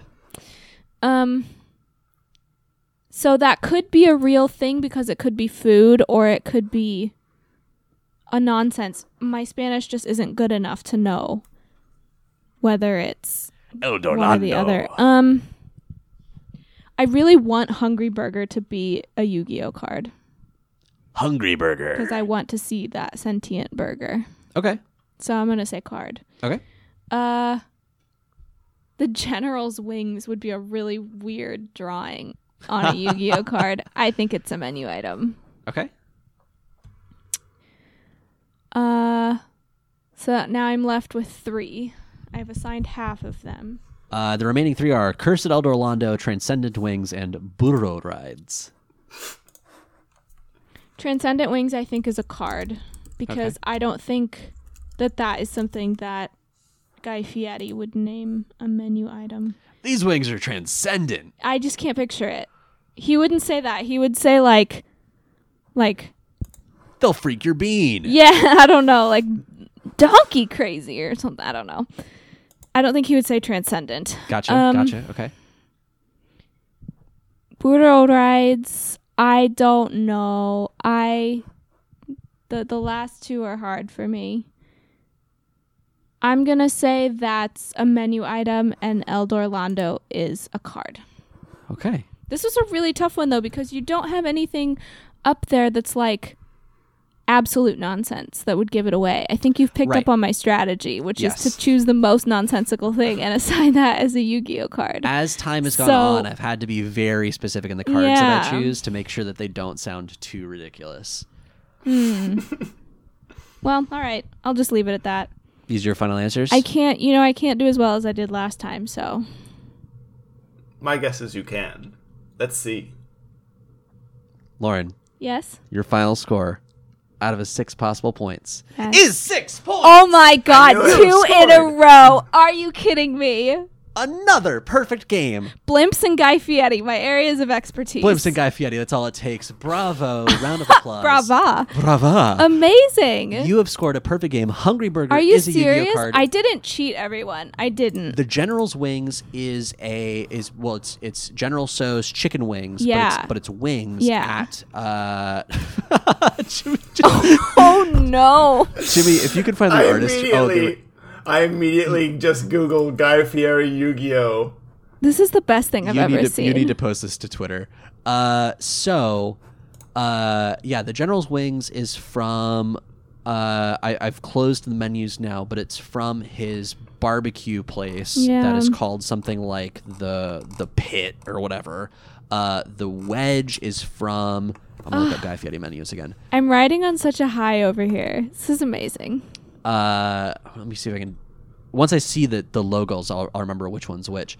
Guy Fieri's restaurant is broken, by the way. The CSS on the website is completely broken right yeah, now. it is. Um, so Guy Fieri's, uh, uh, let's see, the General's Wings is from oh, is from Guy Fieri's Vegas Kitchen and Bar. Uh, the wedge give us- is a wedge salad from Yes. Guy Fieri's Chop House. Give us Yes. the Guy Barbecue Fieri place. lore. Uh, and uh, the the final one, which is Burro Rides, is from Guy Fieri's El Burro Borracho, Yeah. uh, which is a uh, the Burro Rides is a tequila flight, oh, great. Yeah, sounds about right. which is exactly what I want right now. That's actually, choice. that That's sounds choice. like it's got some kick to it. got some Um, kick. Yeah, amazing. Uh, Lauren, you've done amazingly well. Thank you. I think what I need to do, you know, this segment is really bad for my ego. Uh because now now I'm good at it. Right. Well, what, I- what I- what I was about to say is we need to just have Jimmy prepare the cards next time. Oh, yeah. so that we get we get some fresh eyes on this. Or Uh, or any of the listeners send in your cards. Again, listeners, you are always welcome. We've had some listener submissions in the past. Uh, email us at youactivatedmypodcast at gmail.com. Say it's for the show. Say it's for the Yu-Gi or Not segment. I would love to read uh, the things that sound like Yu-Gi-Oh cards, but are not. Yeah, see if you can best me. That has become the new challenge. Yeah. See if we can get Lauren to have... Uh, Just a single one just- wrong answer, I guess. It's impossible now. Well, yeah. So now you can have a score of zero because we have six cards. I know, but I'm just saying. I can't. Now I'm picturing Because someone going into I'm a Guy at Fieri restaurant and being like, "Hello, I'd like to have the cursed El Dorlando." I was I really wanna hoping make sure that would sound cu- like a like a spicy cursed. taco or something. But cursed though, You- no It's one's cursed. going to. no one's going. Yeah, to Guy put Fieri would put that menu. though. If he put like You ghost peppers so? in it or something. Yeah, like like he would put He like would. uh it's uh it's um uh have I explained baleadas to you before? I don't think so. So baleadas, uh, I was introduced to you in Honduras, and they're they're just big ass tortillas, right? Like a tortilla bigger than like Lauren's torso. And what they do is Subway style. You go up to the counter, and you're like, okay, cool. Well, I want uh, I want the beef, and they just like dig in with a they, they put a glove on and they dig in with their hand and they pull out a fistful of beef and they put it on this giant ass tortilla Hell And yeah. okay, I want the cheese and they grab a fistful of cheese and they put it on the thing and you just do that until you've got roughly the size and shape of your own head just a massive burrito taco thing that you pick up and just start digging into um, and so i was picturing that the cursed Elder Dorlando would be that but with like ghost pepper Mm. That does sound very good. And queso obviously Obviously, We should look at it. Uh, I did want to oh show yeah. you guys Hungry Burger. yeah yeah yeah send us hungry Burger. Oh burger yeah, I Uh, want to see all these cards. okay so so let's describe hungry burger first Oh God. hungry burger lauren describe that for us Um, i will tell you my favorite part I'll tell you my favorite part too. Uh, it's like a regular burger, but if the burger was gonna eat you, and it also had spiky metal teeth yep in the buns, and then it also has a tiny little Japanese flag on top, and that's that's, amazing. that's my favorite me part too. Me too. Do you think the flag has a- is like forming a little eye? Is that yeah, the eye I of do. the I burger? like it. It looks like it. I think it is. It's like one of those little toothpick flags. yeah. How big do you think Hungry Burger actually is? Is it burger Nine sized? feet Oh, it's, oh, oh, Oh. okay. It's large. it's a big boy. it's bur- hungry. The burger also has straight edges, which makes me think that it's a tofu burger, like the patty. oh, the patty is very like processed It's- and thin. It's one of those frozen patties that taste like shit, It's also between two pieces of lettuce. which is an odd choice. It's choice. a Yeah. strange choice. Put a put a slice of cheese in there. There's no cheese on this burger. There's also no onion. Hmm. Or condiments. Ketchup on this burger would have been so good. Yeah, they could have done like blood, like ketchup blood. It would have been perfect. Wasted Uh, opportunity. Cursed El Dorlando. Let me find a picture of that for you, Jimmy. So Cursed El Dorlando is is part of the Eldritch series. Not Eldritch. uh, Sorry, Eldritch. come again? Eldritch. yeah, Eldritch. Um, let me see. rolls right off the tongue. Uh, oh, you found it already. Okay, so Cursed El Dorlando is supposed to be El Dorado, the lost city of gold. I, I was aware. But I think this was after the movie The Road to El Dorado had come out, so they couldn't say El Dorado because now that be, had become a copyrighted term. oh. So El Dorlando is the the Wow. thing. It's like Um, a cross look up- between El, Dora- El Dorado and Orlando. Yeah. Uh, I'm looking up the other Eldritch cards. Uh, nope, not Eldritch. Autocorrect, thank you. Eldlit. Uh, and no, there's no T either. It's E L D L I C H. Eldlich the Golden Lord. Uh, so it, I think the story here is that there is a lich, Eldlich the Golden Lord, who lives in the cursed El Dorlando. Uh, it is a zombie type, kind of. I don't really understand what the mechanic is, but it's a bunch of these like just blinged out I was. I'm seeing photos sorcerers. of him. He looks pimp. Yeah. Pretty cool. This is like a this would be a one-off Power Ranger villain is what Yeah. it is. Yeah. He's like Just a gold, gold gold to the nines, big purple cape. Gold robot dude, just covered with like jewels. And I, my favorite part is his like white gloves, Yeah. like cartoon gloves. But then like on the Got, like gloves, master he's, hand gloves. yeah. But then like on the Maybe gloves, they're he's got all these like jewels and rings and like all kinds of They like might- glowy things. They might also actually be silver. Maybe they're diamond. Ooh. Ooh, And the the big purple cape. He looks right. I love the cape. I I'm like this cape. guy. I want to know more about him. So that's where Cursed El Dorlando comes from. Uh, I'm trying to think. Was there anything else? Transcendent Wings is honestly really boring. I, I just did a lot of searching for like what cards have wings in the title, so they would sound like chicken wings. nice. Uh, Good strategy. Yeah, you know, I try. I try. But you couldn't fool me in the end. I couldn't. Transcendent Wings is a picture of like a little girl with giant angel wings behind, or in front of rather, a larger sort of angelic creature with also angel wings. Oh, it's a tiny little girl. Yeah. It interacts with Winged Kuriboh, which is an interesting choice. I don't know that I would necessarily like think of Winged Kuriboh while playing this card, Oh, it's cute. except that it also has wings, I guess. Uh, stick together. Winged Kuriboh level 10 is Cards another of card a that just feather, popped up. you know what Uh, they say. Yeah, right. As as one says. Thank you. Uh, Winged Kuriboh level 10 is another card that just popped up, uh, which is just a dragon holding a Kuriboh, apparently. Okay. I don't know. Anyway. Uh, let's move into the next The segment of the Kuribohs show. are like tribbles, right? They're those Mhm. tribble things. Okay. Yeah, with little green claws and big anime eyes. Yeah, yeah, I remember them. Yeah. Uh, let's move into the next segment of the show. Lauren, are you going to join us for this? I mean, do you want me to? I wish don't you have would. To. I wish you would. Okay. I'm, I'm especially curious to We hear need your you as a tiebreaker. Uh, yeah, exactly. I think it helps. And given your recent experience, uh, I think you might have some relevant things to say about one of our cards. I'm intrigued. It's time for the mu- mu- mu- mu- mu- mu- monster bracket. I never have relevant things to say. I mean, neither do we. So, uh, this week on the monster bracket, as you know, every week we bring two monsters from season two and pit them against each other until we reach the ultimate Battle City Monster Champion. Uh, we are in the last of our Sweet 16. Sweet 16? I think. One of those. Uh, and uh, no, we're moving into the Sweet 16. Rather, we're we're Ah. in the less sweet 32. Jesus, how many cards did you pick initially for this? A crap ton. It Yeah. it's it's one for rather it's one matchup for every episode. So two cards for every episode. Yes. Yeah. Uh, so Did you just randomly generate them? Sorry, I'm sure you did this in an introductory post. No, no, no. So uh, it is. This is actually good. We haven't talked about it for a bit. Uh, on the official Yu-Gi-Oh website, you can go to uh, a page for each season, and you can see all of the cards that appeared in each season and, Oh, okay. and down to each episode.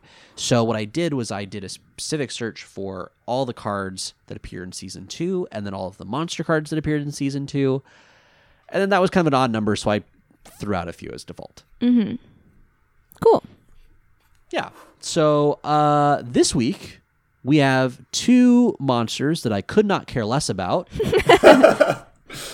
Aqua Madur and the Snake Hair. Oh. Aqua Madur is a level four water spellcaster monster with 1200 attack and 2000 defense. The Snake Hair Oh no. is a level four dark zombie monster with 1500 attack and 1200 defense.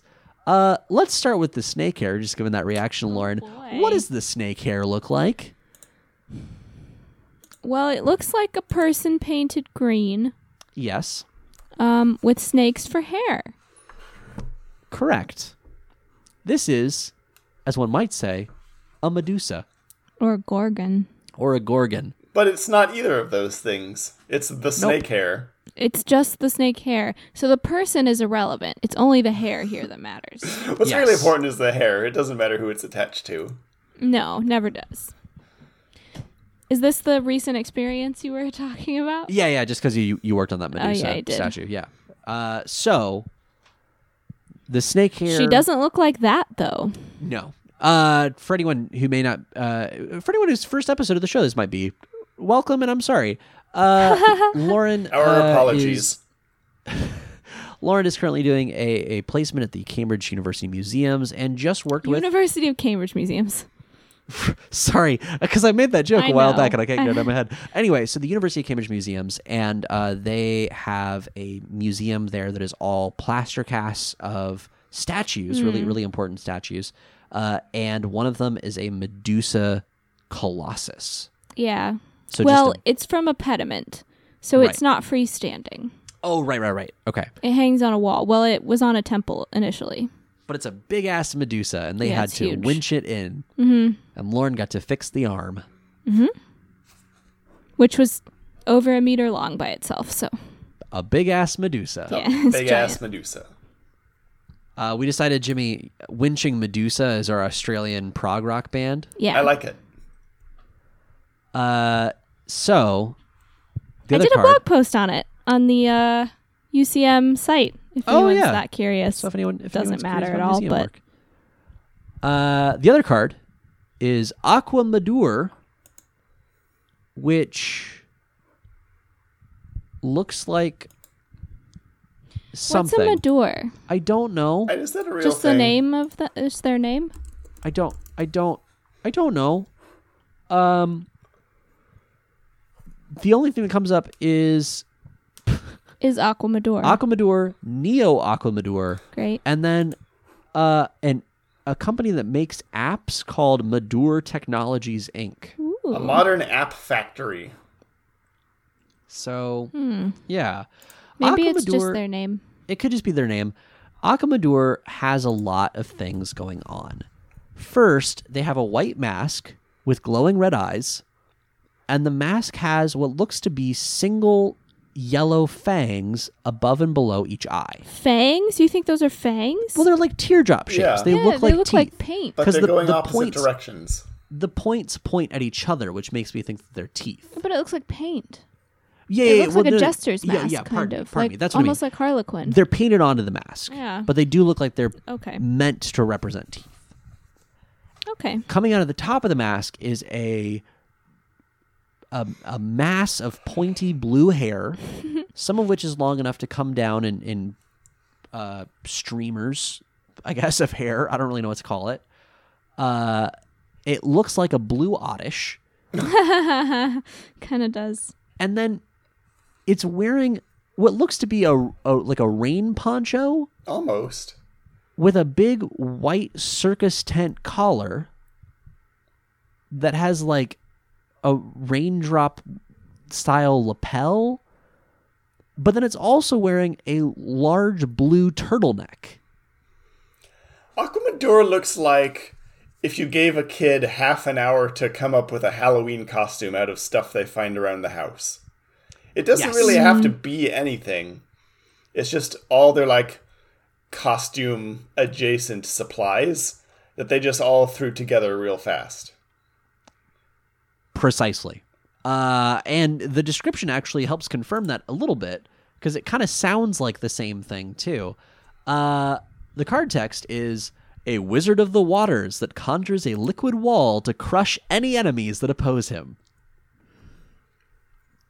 Which also sounds like, hey, kid, go make up a Halloween costume in 30 minutes. I'm a water wizard. If it didn't have the hair, it and it's the wrong color, so maybe it doesn't look like this at all. But it kind of looks like Azora. I was A thinking little that bit. a little tiny bit. Were you okay? Because it's like maybe it's just the aqua thing. Yeah, a little bit. I mean, the the shapes are vaguely Zora-ish. It's just the hair that kind of keeps it from from Yeah. being that. Um, the snake hair, the card text in the snake hair says, "A monster with a head of poison snakes. One look from this monster can turn an opponent to stone." Thanks. Not Medusa TM. Thanks for explaining what a Medusa is, card game, For copyright reasons, not a Medusa. for copyright reasons. Legally distinct from a Medusa. Yes. Uh, Snake hair. what I think is funny is uh, the snake hair specifically lists Bones as being one of the characters that has played that card. Aquamadur doesn't list anyone being related to this card. Apparently, no one has played it, but somehow, somewhere, it appears in season two. No one cares about Aquamador. More like Aqua don't. Hey, Hey. Throw it out the Aquamar window. I thought I, I, I was really thinking that uh, better an Aquamador than an Aquama window was the better joke, yeah, but yeah. you know, you know. Uh, Jimmy, how do you feel about this lineup? I'm kind of leaning towards snake hair because I just could not give less. I could not possibly have any less interest in Aquamador. I'm sorry, Aquamador, but there's just nothing compelling about it whatsoever. Same. I look at Aquamador and I feel nothing. I mean, at least the snake hair has, like, even the snake hair is just like a Medusa, but at least it's a thing. It's not a Medusa. It's not a Medusa. It's the snake hair. Yeah.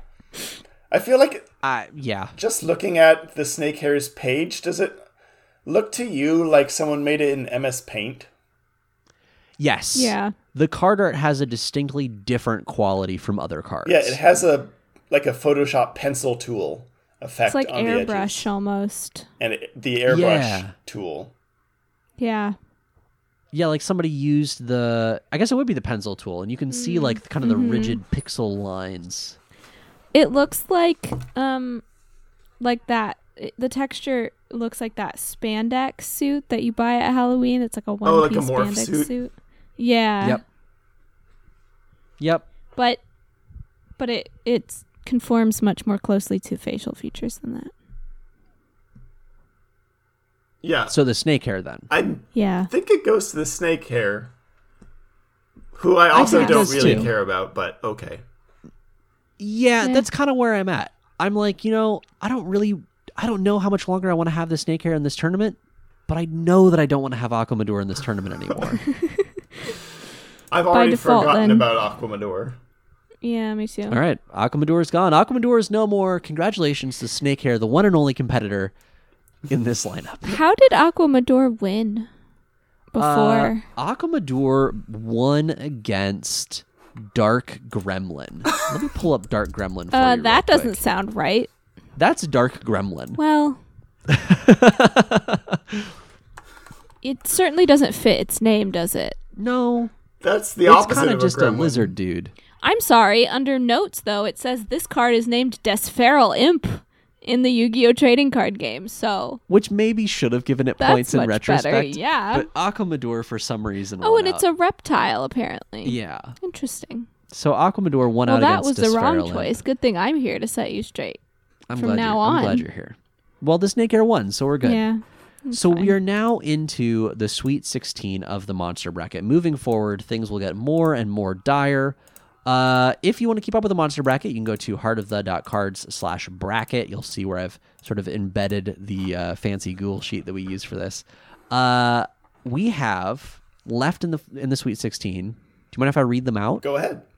All the monsters in the Sweet 16. Give us a good preview. Sonic Maid, Sonic Maid, Celtic Guardian, Zera the Mant, Rogue Doll, Blue Eyes White Dragon, Doll of Demise, Cyberjar, Amazoness Swordswoman.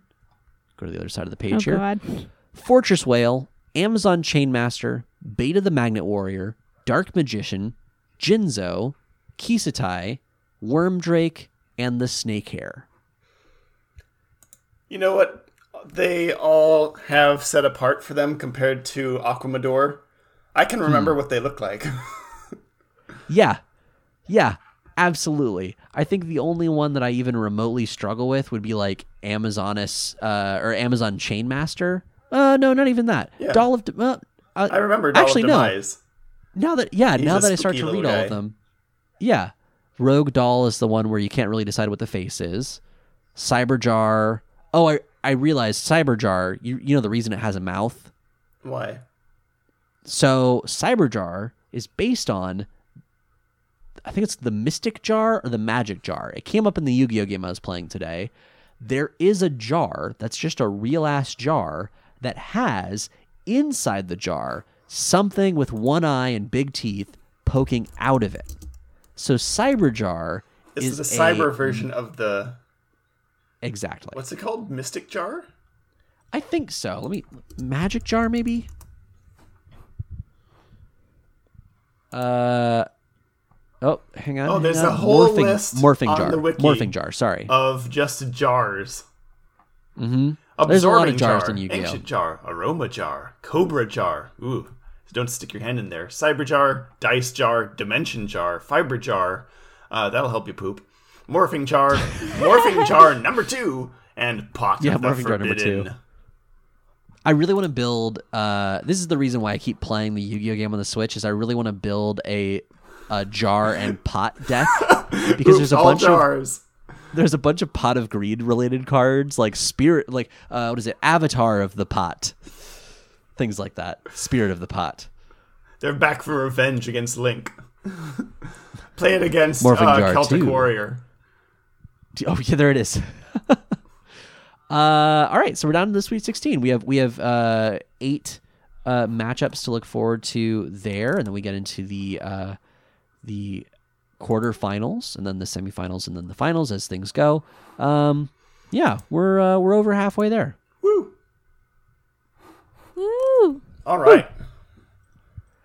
Next week, we'll be talking about episodes 34 and 35 of season 2, which are titled The Dark Spirit Revealed, colon, Yugi vs. Bakura, colon, part 1 and colon, part 2. Or, pardon me, parts 2 and parts 3. Wow, I can do numbers. What are their translated Uh, we- titles? That That's a good question. I can look that up real quick. More interesting. We uh we decided to bundle them together in this way because we kind of knew that uh the first episode would be a little bit of nothing and then all of the actual stuff would happen in the the latter two episodes. but like stretched out. Right, exactly. Really, these 3 episodes have the content of one episode. yeah. It just takes time to watch them. Um, let me find it here. Uh, okay, so part two, the translated title is "The Death Calling Ouija Board," Ooh. and part three is "Smash the Darkness, God Attacks," Ooh.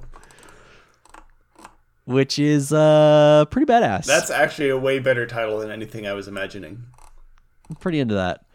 Um, yeah, the, the the translated titles from here on out get pretty ridiculous. Um, there's one later on, kind of close to the end here. Uh, episode 45 is uh, the translated title is an attack that changes the future. Cool. But then the one before that is Kaiba versus the Eighth Duelist. So like I don't know. Uh, anyway, Alright. yeah, so we'll do parts two and three next week. If you want to get in touch with us until then, if you want to leave us any any reviews on Apple Podcasts, please do so. You can visit our website, heartofthe.cards. You can find us on Twitter and Instagram at Yampod. That's Y A M P O D. Uh, you can find the podcast that Lauren and I do at Podcast About Eggs. It's called Eggcentric. It's a podcast all about egg. All about egg. We released an episode this last Sunday. Uh, comes out every other Sunday. Our latest episode is Expressions, Expressions. and uh, I explore whether or not you can actually fry an egg on the sidewalk. you egg explore. Yep, I I investigate. I investigate. investigate. Uh, And the it's a lot of answer is not in the UK. You can't. basically. spot on. Yep. Uh, so yeah, so that's a lot of fun. Did I did I miss anything? Uh, oh, uh, there's a thing going on right now. If you've made it this far into the episode, you may enjoy consuming uh, content that is uh, easily played in the background. One of my favorite events uh, is Games Done Quick, which I love having on in the background while I work. Games Done Quick uh, official is, is over for this year, but currently they're doing a uh, an event called Frame Fatales. Frame Fatales is a group. That's an amazing of, name. It's it's really good. It's a group of women speedrunners who get together twice a year now, uh, and have just started also speedrunning for charity. Uh, before they kind of just did it for fun, and then it caught on, and now they are raising money for the Malala Fund. Uh, so that is all this week. Oh, that's awesome. Uh, they are all incredible speedrunners. They actually did a speedrun of a Yu-Gi-Oh game Oh. that I got to watch part of. Um, boy, Yu-Gi-Oh games are weird as I've as I've discovered. Um, but they do all sorts of fun runs. So if you're into speedrunning, go support uh, female uh, speedrunners because a thing that happens in games done quick that's kind of annoying is there aren't that many it seems like but it turns out that there are uh, enough to run an event so we should make sure that they are feel supported and do more of what they're doing um, so that's gamesdonequick.com uh, or just go to youtube and type in games done quick or pardon me twitch twitch.tv uh, is where they're streaming Cool. yep. Uh, all right. That'll do it for this week. We will talk to you all next week. And until next time. Yugi's item is good, but Bakura's item is bad.